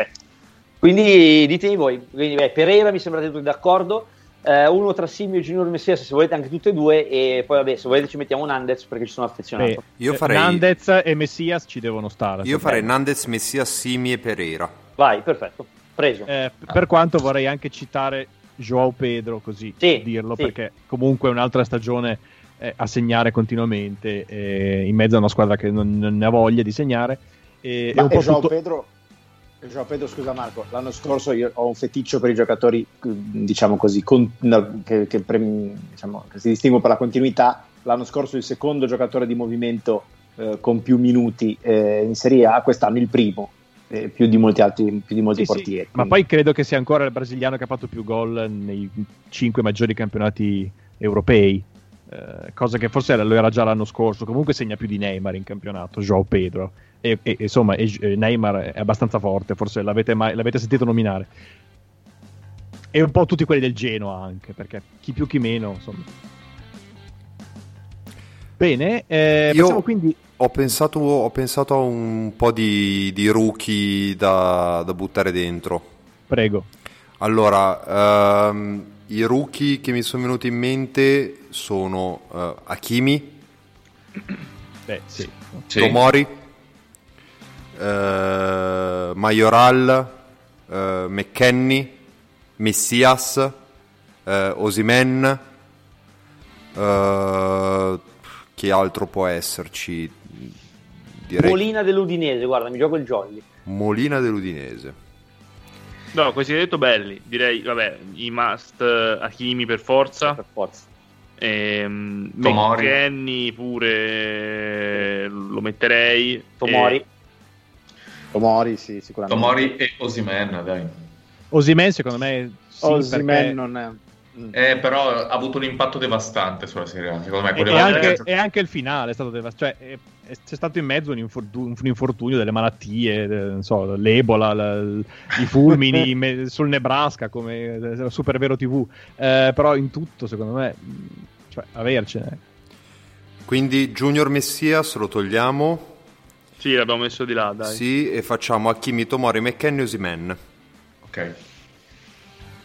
E infine arriviamo al giocatore più migliorato, che in italiano suona male ma è corretto, lo dico agli amici a casa. E anche qua ho avuto delle difficoltà più che altro a distinguere questa stagione dalla scorsa, cosa che mi si ripresenta continuamente. Non ho più idea di come fosse il calcio prima del Covid e invece... tutto il resto diventa uno solo. Comunque Vlahovic, mi sembra difficile non mettercelo. Sì, certo. Alla quinta candidatura su, cioè è ovunque. Penso sia anche nei gol. Poi direi Malinowski, perché anche se alla fine i gol sono dell'anno prima, però tanti assist, ed è diventato quel giocatore completo che l'anno scorso solo Gasperini e Mariani avevano intravisto, no?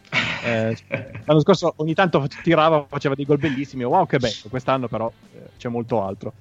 No, poi, esatto, poi anche perché l'anno scorso era un po' tra virgolette un lusso, mentre quest'anno è stato il giocatore che ha portato l'Atalanta in Champions, ha chiuso da titolare, quindi insomma. Poi secondo me si potrebbe mettere chiunque negli altri due. Un nome possibile potrebbe essere Eriksen, perché insomma all'inizio sembrava un po' uno capitato lì per caso, mentre poi comunque l'Inter ha anche vinto lo scudetto mettendolo comunque titolare di fianco a Brozovic, quindi potrebbe starci.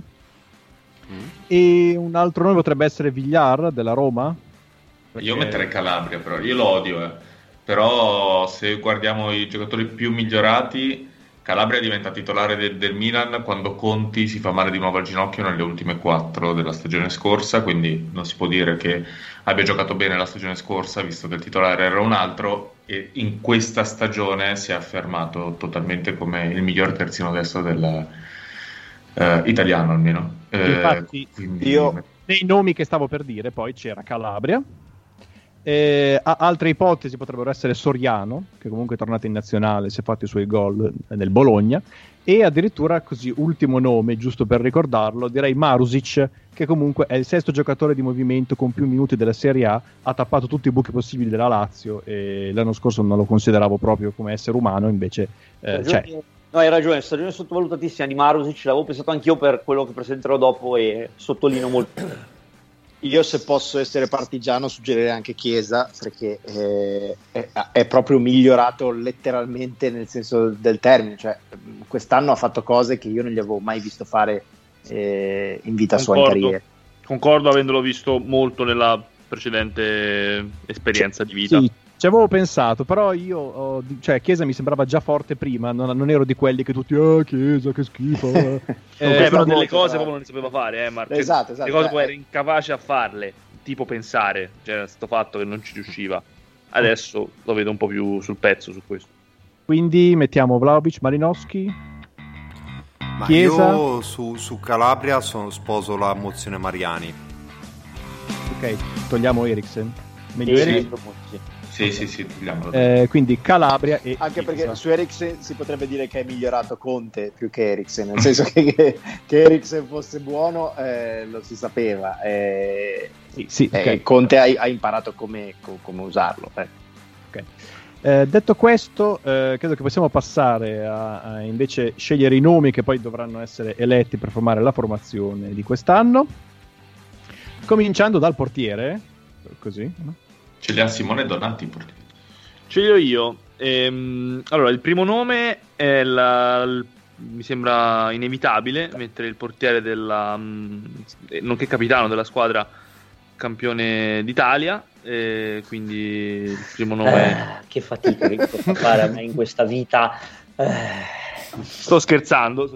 Era uno scherzo che volevo fare all'amico Giulio. No, non c'è Andanovic. Allora, prima candidatura, spero che vinca anche, insomma, se lo meriterebbe, però penso che se Daniele aizza il suo popolo contro, penso che non vincerà, ma mi dispiacerebbe molto. Gianluigi Dannorum è stato di sicuro il miglior portiere del campionato appena finito, senza ombra di dubbio. Allora, no, stavo scherzando ovviamente, se avessi della credine nei confronti di una Roma non sarei certo io a biasimarti, ecco. No, ma io ce l'ho, però i fatti sono i fatti.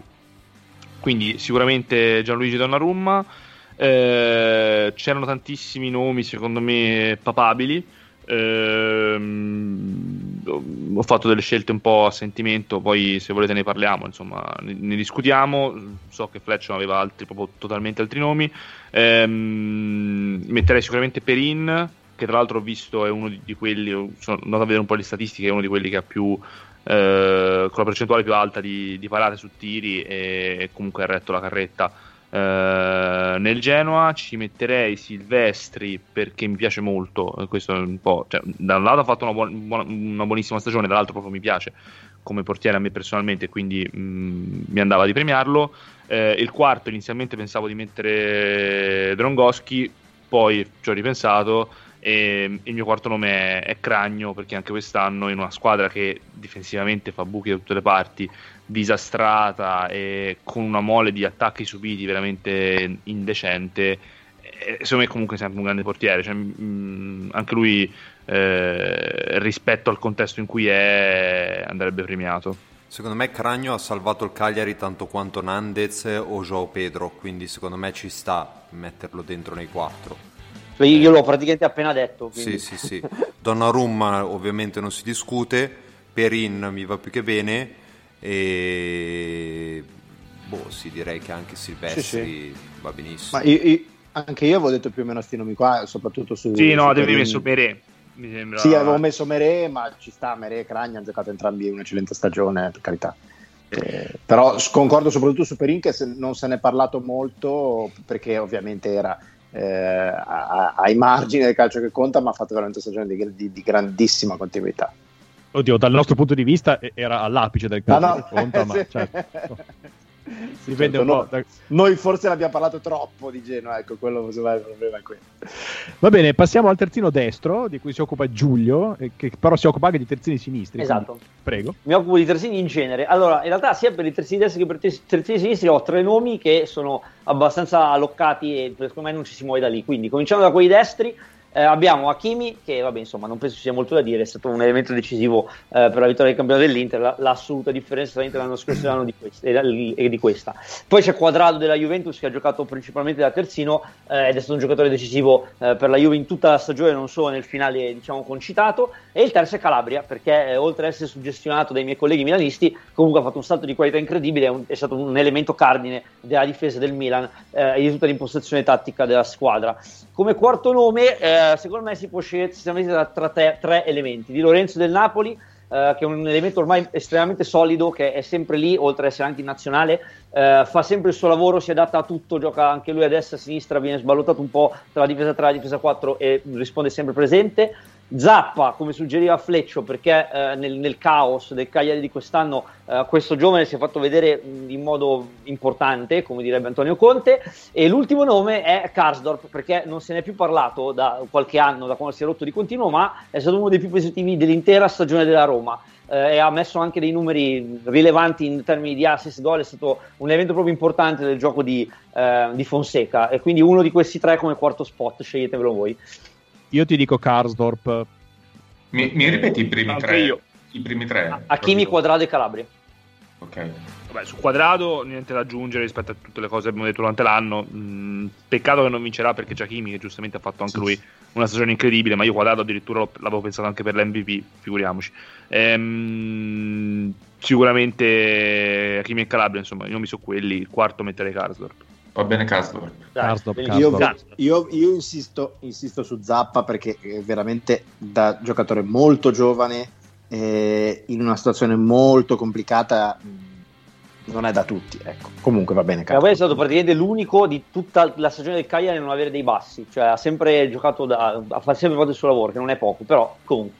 Però Karsdorp è tornato dall'inferno praticamente. Sì, no, infatti per quello che l'ho nominato era un nome che non avrebbe detto nessuno. Mi sono confrontato con Fedensky, che insomma è un nostro fedele ascoltatore, per sapere se valeva la pena. Per quanto riguarda la sinistra, stesso discorso, abbiamo tre nomi che sono per me loccati, che sono il primo Gosens, perché non contento dei 9 gol fatti l'anno scorso ne ha fatti 11 quest'anno, è un terzino esterno alto comunque che fa 20 gol in 2 anni in Serie A, non è proprio poco.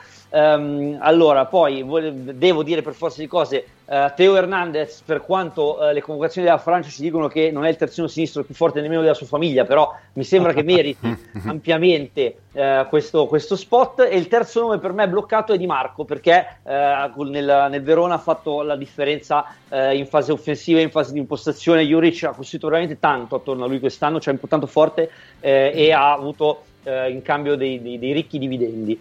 Per quanto riguarda il quarto nome, ho un elenco un po' variegato, perché in realtà ci sono dei giocatori che hanno fatto bene anche sotto traccia. Uno che volevo citare, che non voteremo mai, ma lo volevo dire, è Bastoni dello Spezia, perché su quella fascia sinistra ha fatto veramente bene, ha mostrato degli sprazzi di ottimo calcio. Un candidato forte è Spinazzola, che anche lui è in nazionale, e anche lui ha vissuto un po' una stagione della rinascita dopo un lungo periodo contraddistinto da problemi fisici, ed è stato un altro punto di forza della Roma.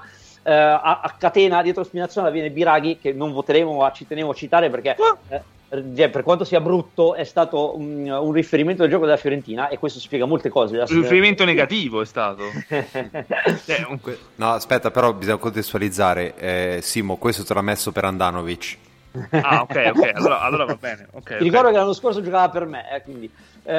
Poi c'è un altro nome che suggeriva Fleccio, cioè l'esterno sinistro del Genoa di Ballardini, che è Ciborra, che anche lui ha fatto un'ottima stagione, molto solida. E gli ultimi due nomi in questo elenco immotivatamente lungo sono Augello della Sampdoria, che è una realtà della nostra Serie A, e Lico Giannis, un eroe personale mio e Di Marco, che non potevo non citare, perché anche lui nel marasma del Cagliari comunque i suoi mattoncini alla salvezza li ha portati. Quanta qualità che abbiamo di terzini sinistri in Serie A? Io voto Spinazzola come quarto nome.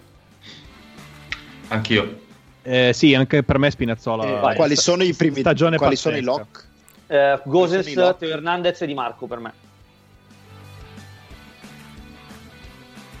Per me okay. Voto Ciborra, ma va bene tutto, ci mancherebbe. Ma Perisic non l'hai considerato? Perché allora ha fatto bene per tre quarti di stagione, però faccio fatica a vederlo come un vero e proprio terzino ancora, malgrado la sua applicazione, ecco, quindi non l'ho considerato a livello di questi, comunque come impatto, certo. Una mio feticismo. No, ma anche perché poi noi giocheremo a 4 in questa fantastica formazione, a 4 Perisic proprio.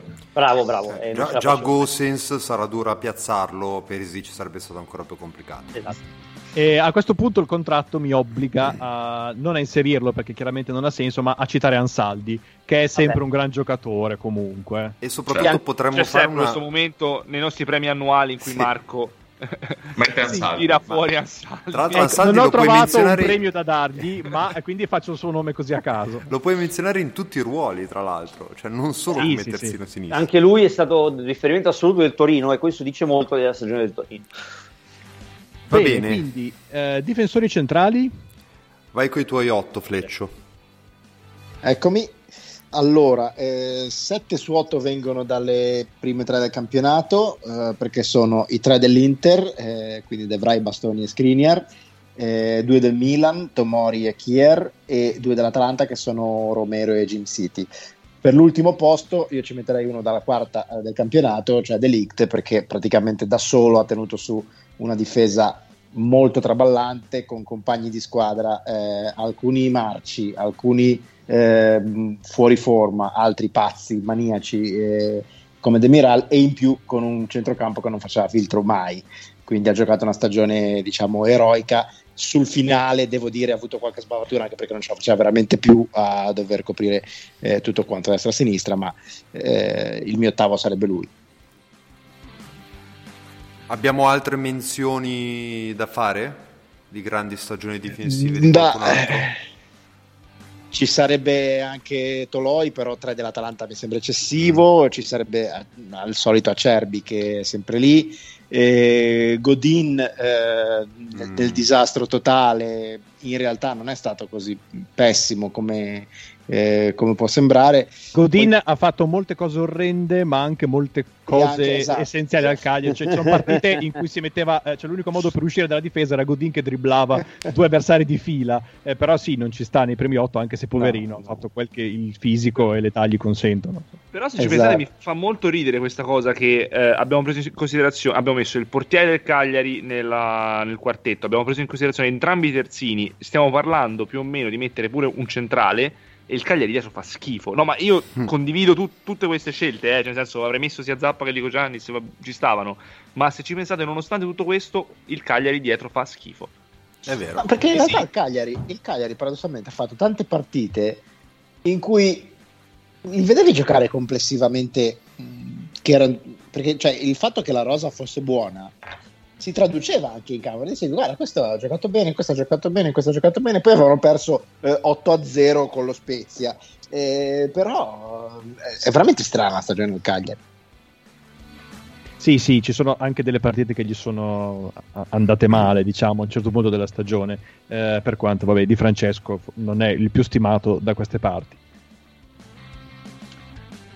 Bene, quindi direi che possiamo passare centrocampisti. Oltre? Sì, centrocampisti, mediani, registi, incontristi, eccetera. Sì, anche perché tipo difensori della Roma non li dominerei neanche se li potessimo fondere insieme, quindi andiamo avanti. Yes. Beh, Mancini. Anche quelli del Napoli, cioè hanno giocato molti grandi difensori della Serie A, hanno giocato delle brutte stagioni, una brutta stagione obiettivamente, quindi è difficile premiarli.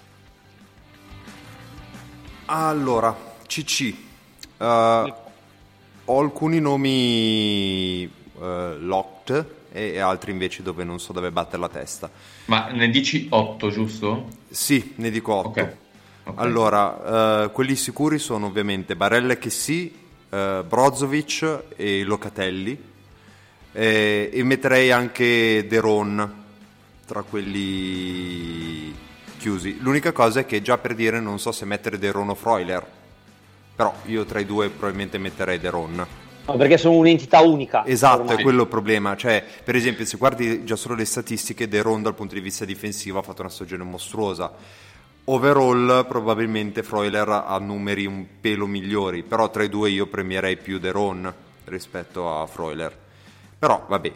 Le alternative, visto che poi abbiamo anche la categoria centrocampisti offensivi, dove Mariani mi ha praticamente rubato tutti i giocatori migliori. Le alternative sono appunto Freuler, come dicevo, Soriano, a meno che non lo vogliamo considerare centrocampista offensivo, Pellegrini della Roma, come sopra, Torsby, Veretout che ha fatto mezza stagione, McKennie che comunque, anche se in un ruolo strano, ha fatto una stagione più che valida, Nandez che secondo me merita di starci, Tuco Pereira non so se è considerato centrocampista o se è più offensivo, e l'ultimo nome che mi sono segnato è Demme del Napoli, per tutto quel che abbiamo detto quest'anno. Di tutti questi nomi, Veretout per i primi 6 mesi che ha fatto, per me ci deve essere per forza. Cioè, ha fatto una stagione incredibile. È morto lui, morta la Roma. Soprattutto è morto il centrocampo della Roma, perché anche quelli che facevano bene attorno a lui sono calati molto, molto, molto senza lui.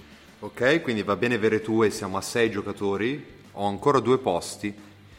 Ve li dico... Io McKennie lo metterei, però sono... Io metterei Nandez, cioè per me anche Nandez e McKennie vanno bene come coppia. Io McKennie non lo metterei sinceramente, perché buona stagione, ma il centrocampo della Juve è stato veramente misero. Cioè McKennie ha fatto una grande stagione non facendo il centrocampista. E puoi mettere... Vabbè, allora metto Nandez. Siamo a 7 e abbiamo un ultimo posto. Pereira. Non te l'ho rubato, quindi puoi metterlo. O Soriano, adesso non mi ricordo se l'hai detto. Sì, Soriano sì. L'ho menzionato, e Soriano tu avevi anche scritto che ha giocato praticamente tutti i minuti, tranne una partita che ha saltato per doppia ammonizione. Ha fatto anche bene, ha fatto anche gol, ha fatto anche assist quest'anno. Forse tra Pereira e Soriano io metterei Soriano. Anche io. Ci sta. Ok. Dai. Ok, chiusa con Barella, Chessy, Brozovic, Locatelli, De Rom, Veretout, Nandez e Soriano. Ci sta. Anche qui quanta qualità questa Serie A. Passiamo ai centrocampisti offensivi.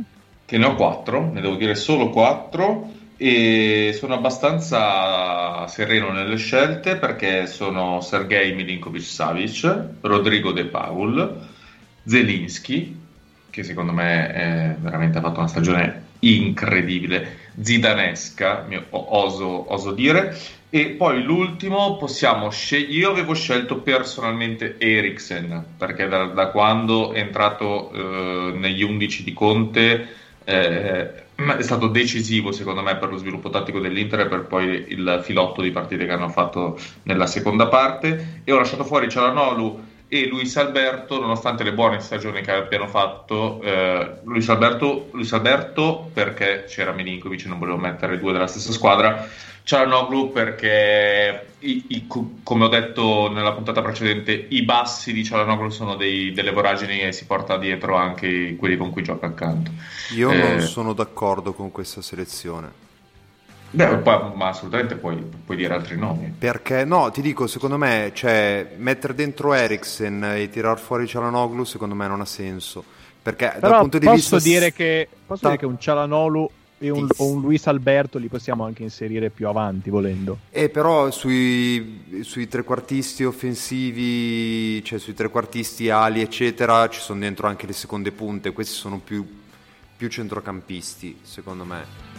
E cioè io al posto di mettere Eriksen metterei Çalhanoğlu, perché comunque hai 9 assist, hai 4 gol, è il giocatore con più passaggi chiave a partita della Serie A, è quello con più cross della Serie A. Però il problema è che queste statistiche che avevo guardato, i passaggi chiave e i cross mettono dentro anche i corner e le punizioni, quindi su open play ne ha fatti veramente poche. Cioè, se vai a guardare gli altri giocatori di riferimento tipo De Paul, Luis Alberto, Milinkovic, sull'azione aperta ne ha fatti meno. Cioè, lui è sicuramente bravo nei calci piazzati, poi sicuramente ha fatto una bella stagione. Questi numeri sono un po' drogati dal fatto che ha fatto 5 assist da calcio d'angolo e 2 da calcio piazzato, da punizione. Quindi che però sono... Però sono caratteristiche anche quelle. Certo. Quelli, e poi soprattutto secondo me tu hai un po' troppo negli occhi l'ultima parte di stagione di Çalhanoğlu, o meglio il post-Covid, perché ante Covid, e quindi ti dico da settembre a gennaio Çalhanoğlu era l'MVP della stagione, ma l'MVP della Serie A era. Sì, io sottoscrivo questo, cioè secondo me nel Milan della prima parte di stagione ha contato moltissimo, e se il Milan è arrivato secondo alla fine è anche per la prima parte di stagione, quindi ha un senso. Esatto, okay, anche perché Eriksen è stato, diciamo così, la ciliegina sulla torta dell'Inter, ma l'Inter vinceva lo scudetto anche senza Eriksen, mentre Çalhanoğlu è stato appunto il Milan per tutta la prima parte della stagione, è stato il motivo per cui il Milan era lì. A Fleccio parla così perché lo stanno comprando loro e giustamente tira l'acqua su un... Però no, non credo, anche perché... sto scherzando ovviamente. Però invece ti dicevo un'altra cosa, io ci metterei questo qui, ci metterei anche Malinowski, però, perché secondo me... l'ho lasciato ai piani alti. Malinowski è mio, l'ho lasciato ai piani alti, trequartisti esterni offensivi, e quindi Savic, De Paul, Zielinski, Çalhanoğlu è il quartetto dei centrocampisti offensivi. Ok, quindi a me tocca trequartisti esterni offensivi, categoria però adesso capisco solo ora in cui rientrano anche le seconde punte, mi dite? Beh, abbiamo un centravanti come ultima categoria, quindi ti direi di sì. E quindi mi dite che in questa categoria ci rientra anche Muriel, per dire? No, Muriel l'ha preso... sta negli attaccanti. Sta negli attaccanti, cioè Simone li ha scritti i suoi e volendo possiamo partire da... Ma se lo vuoi te lo do, io me ne trovo un altro. No, era solo io perché avevo contato... Vabbè, allora comincio con quelli che mettiamo comunque. Allora, Chiesa ci sta. Sì. Insigne, stagione pazzesca, sì. Obbligatorio. Sì. Malinowski, l'abbiamo detto per forza, e siamo a tre. Non può non esserci. Poi io avrei detto Berardi, che comunque i suoi numeri li ha e Sassuolo la sua stagione l'ha fatta. Ci sta, sì. Avrei detto Mkhitaryan, che è vero che esiste solo in qualche... Cioè, quanti anni fa erano, però era questa stagione e alla fine se togli i rigori ha segnato come Simi e Ibrahimovic. Quindi per la Roma mi sembra che insomma, ha fatto il suo, anche se solo per un pezzo di stagione. Ci sta. Mm-hmm. Io sono d'accordo poi... al 100%, anche perché Mkhitaryan è stato anche lui considerabile tra gli MVP del campionato in una certa fase inizio stagione. Poi io premierei comunque Messias, perché mi sembra un tipo di giocatore così che un po' manca tra questi. Ma quanti erano 8. I probabili? 8. E ne ho detti in questo modo 6. Sugli ultimi due sono aperto a qualunque tipo di considerazione. Qualunque? C'è anche Castiglieco? No, tanto, cioè, io ti dico sapendo, cioè vedendo quello che metterà Simone negli attaccanti, chiedo Lautaro Martinez viene preso come seconda punta dietro alla prima punta Lukaku e quindi lo possiamo mettere in questa cosa, oppure resta uno di quelli su cui dobbiamo discutere se inserire o meno nella lista attaccanti? Per me resta attaccante, però sapendo che l'attaccante non ci rientrerà molto probabilmente io ma se giochiamo col 4-3-3 hai ragione, trovo cosa sporca. Lautaro è un'alternativa a Lukaku. Se giochiamo col 4-3-3, se decidiamo di giocare. No, hai ragione. Beh, però possiamo far giocare Lautaro Martinez esterno in un attacco a 3 volendo. Sì, o se no è un 4-3-2-1, che in realtà è un 4-3-1-1 con un trequartista, una seconda punta e una prima punta. Va bene, allora mettiamocelo. Mettiamo Lautaro settimo. Ok, e l'ottavo a questo punto mi chiedo se proseguiamo su questo discorso ci può finire anche un João Pedro. Come no, João Pedro assolutamente. Certo, sì. Per me è sempre sì. Sì. Allora direi che questi sono, ecco insomma. Ok. Resta quindi il centravanti.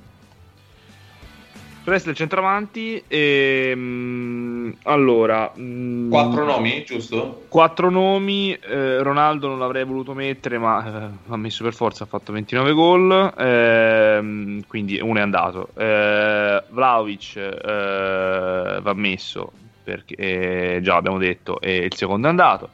Lukaku per me è l'MVP del campionato e quindi va messo, è andato per lui. E quello che avanza è Muriel, che finora non l'abbiamo messo da nessuna parte, però effettivamente pure lui ha fatto una stagione incredibile e quindi sono questi 4. non vedo proprio margini neanche per toglierne uno per metterne uno diverso, ecco. No, rimane fuori ovviamente Immobile, sto pensando a quelli che rimane fuori, Ibrahimovic, vabbè, però ha giocato 19 partite. Sì, no, dicevo solo chi rimaneva fuori proprio.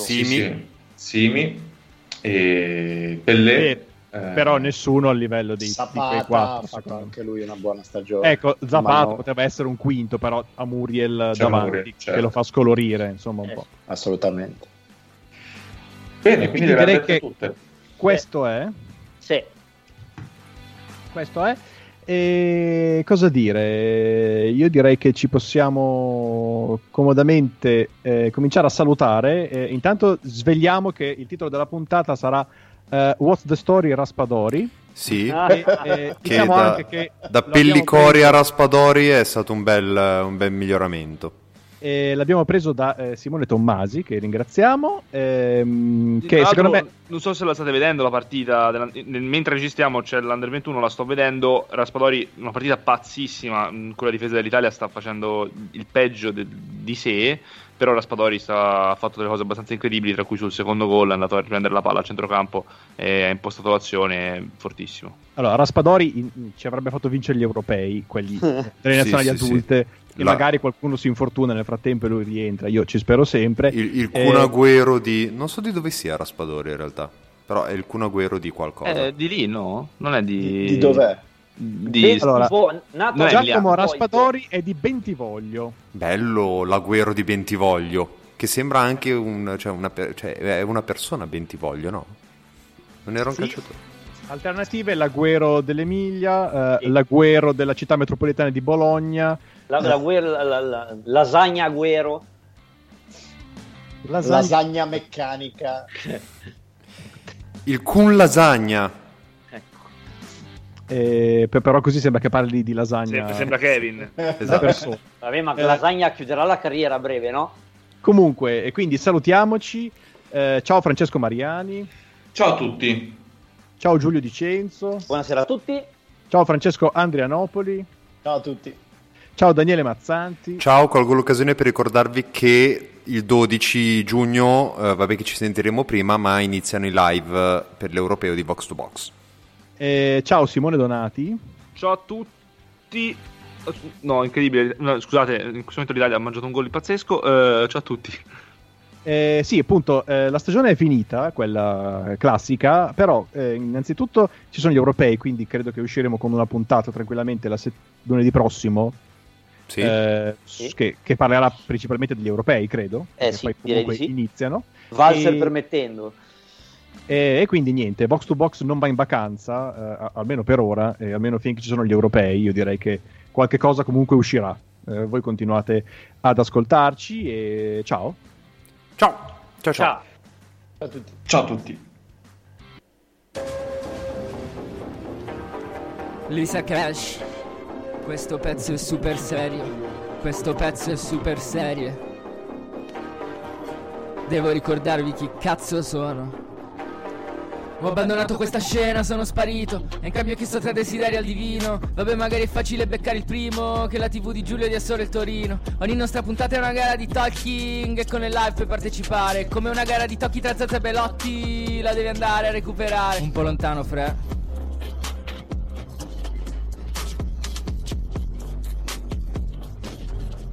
Perizia quando ho chiesto ti prego signore, fa che Mattia adesso torni un giocatore, spezza questa pandemia con belle storie, fa che l'economia riparte il giorno sia il motore. Ogni nostra puntata è una plusvalenza, se le cose vanno male ci puoi contare, forse è solo un caso ma da quando testo segna abbiamo anche un governo, un piano vaccinale. Non voglio esagerare. Sul terzo desiderio l'altissimo ha preso i Gaviscon, sto peponato sul palco dell'Ariston. Simo Chef che mixa il pressing con i casoncelli, Marco intravestito da Barbara Palombelli, Fleccio parla di Cubale, lo scambiano per Barbero, Dani consegna i fiori in accordo col Galateo. No, fermi tutti un attimo, ma perché non c'è Mariani? Ma è lui? Sembrava Rocco Papaleo. Bro, qui siamo a Vox to Box, non fare altri podcast, dai, che non è il tuo sport. Ci trovi su Spotify o sui GTV, giochiamo ad un altro sport. Se sto io sul beat, qui è Vox to Box. Ascolta fra Vox, ogni giorno qui è Vox to Box. Ascolta però, ascolta però, ascolta però. Ok, Vox Superlega. Lucky Land Casino, asking people, what's the weirdest place you've gotten lucky? Lucky? In line at the deli, I guess? Aha, in my dentist's office. More than once, actually. Do I have to say? Yes, you do. In the car, before my kids' PTA meeting. Really? Yes. Excuse me, what's the weirdest place you've gotten lucky? I never win and tell. Well, there you have it. You can get lucky anywhere, playing at LuckyLandSlots.com. Play for free right now. Are you feeling lucky? No purchase necessary. Void where prohibited by law. 18+. Terms and conditions apply. See website for details.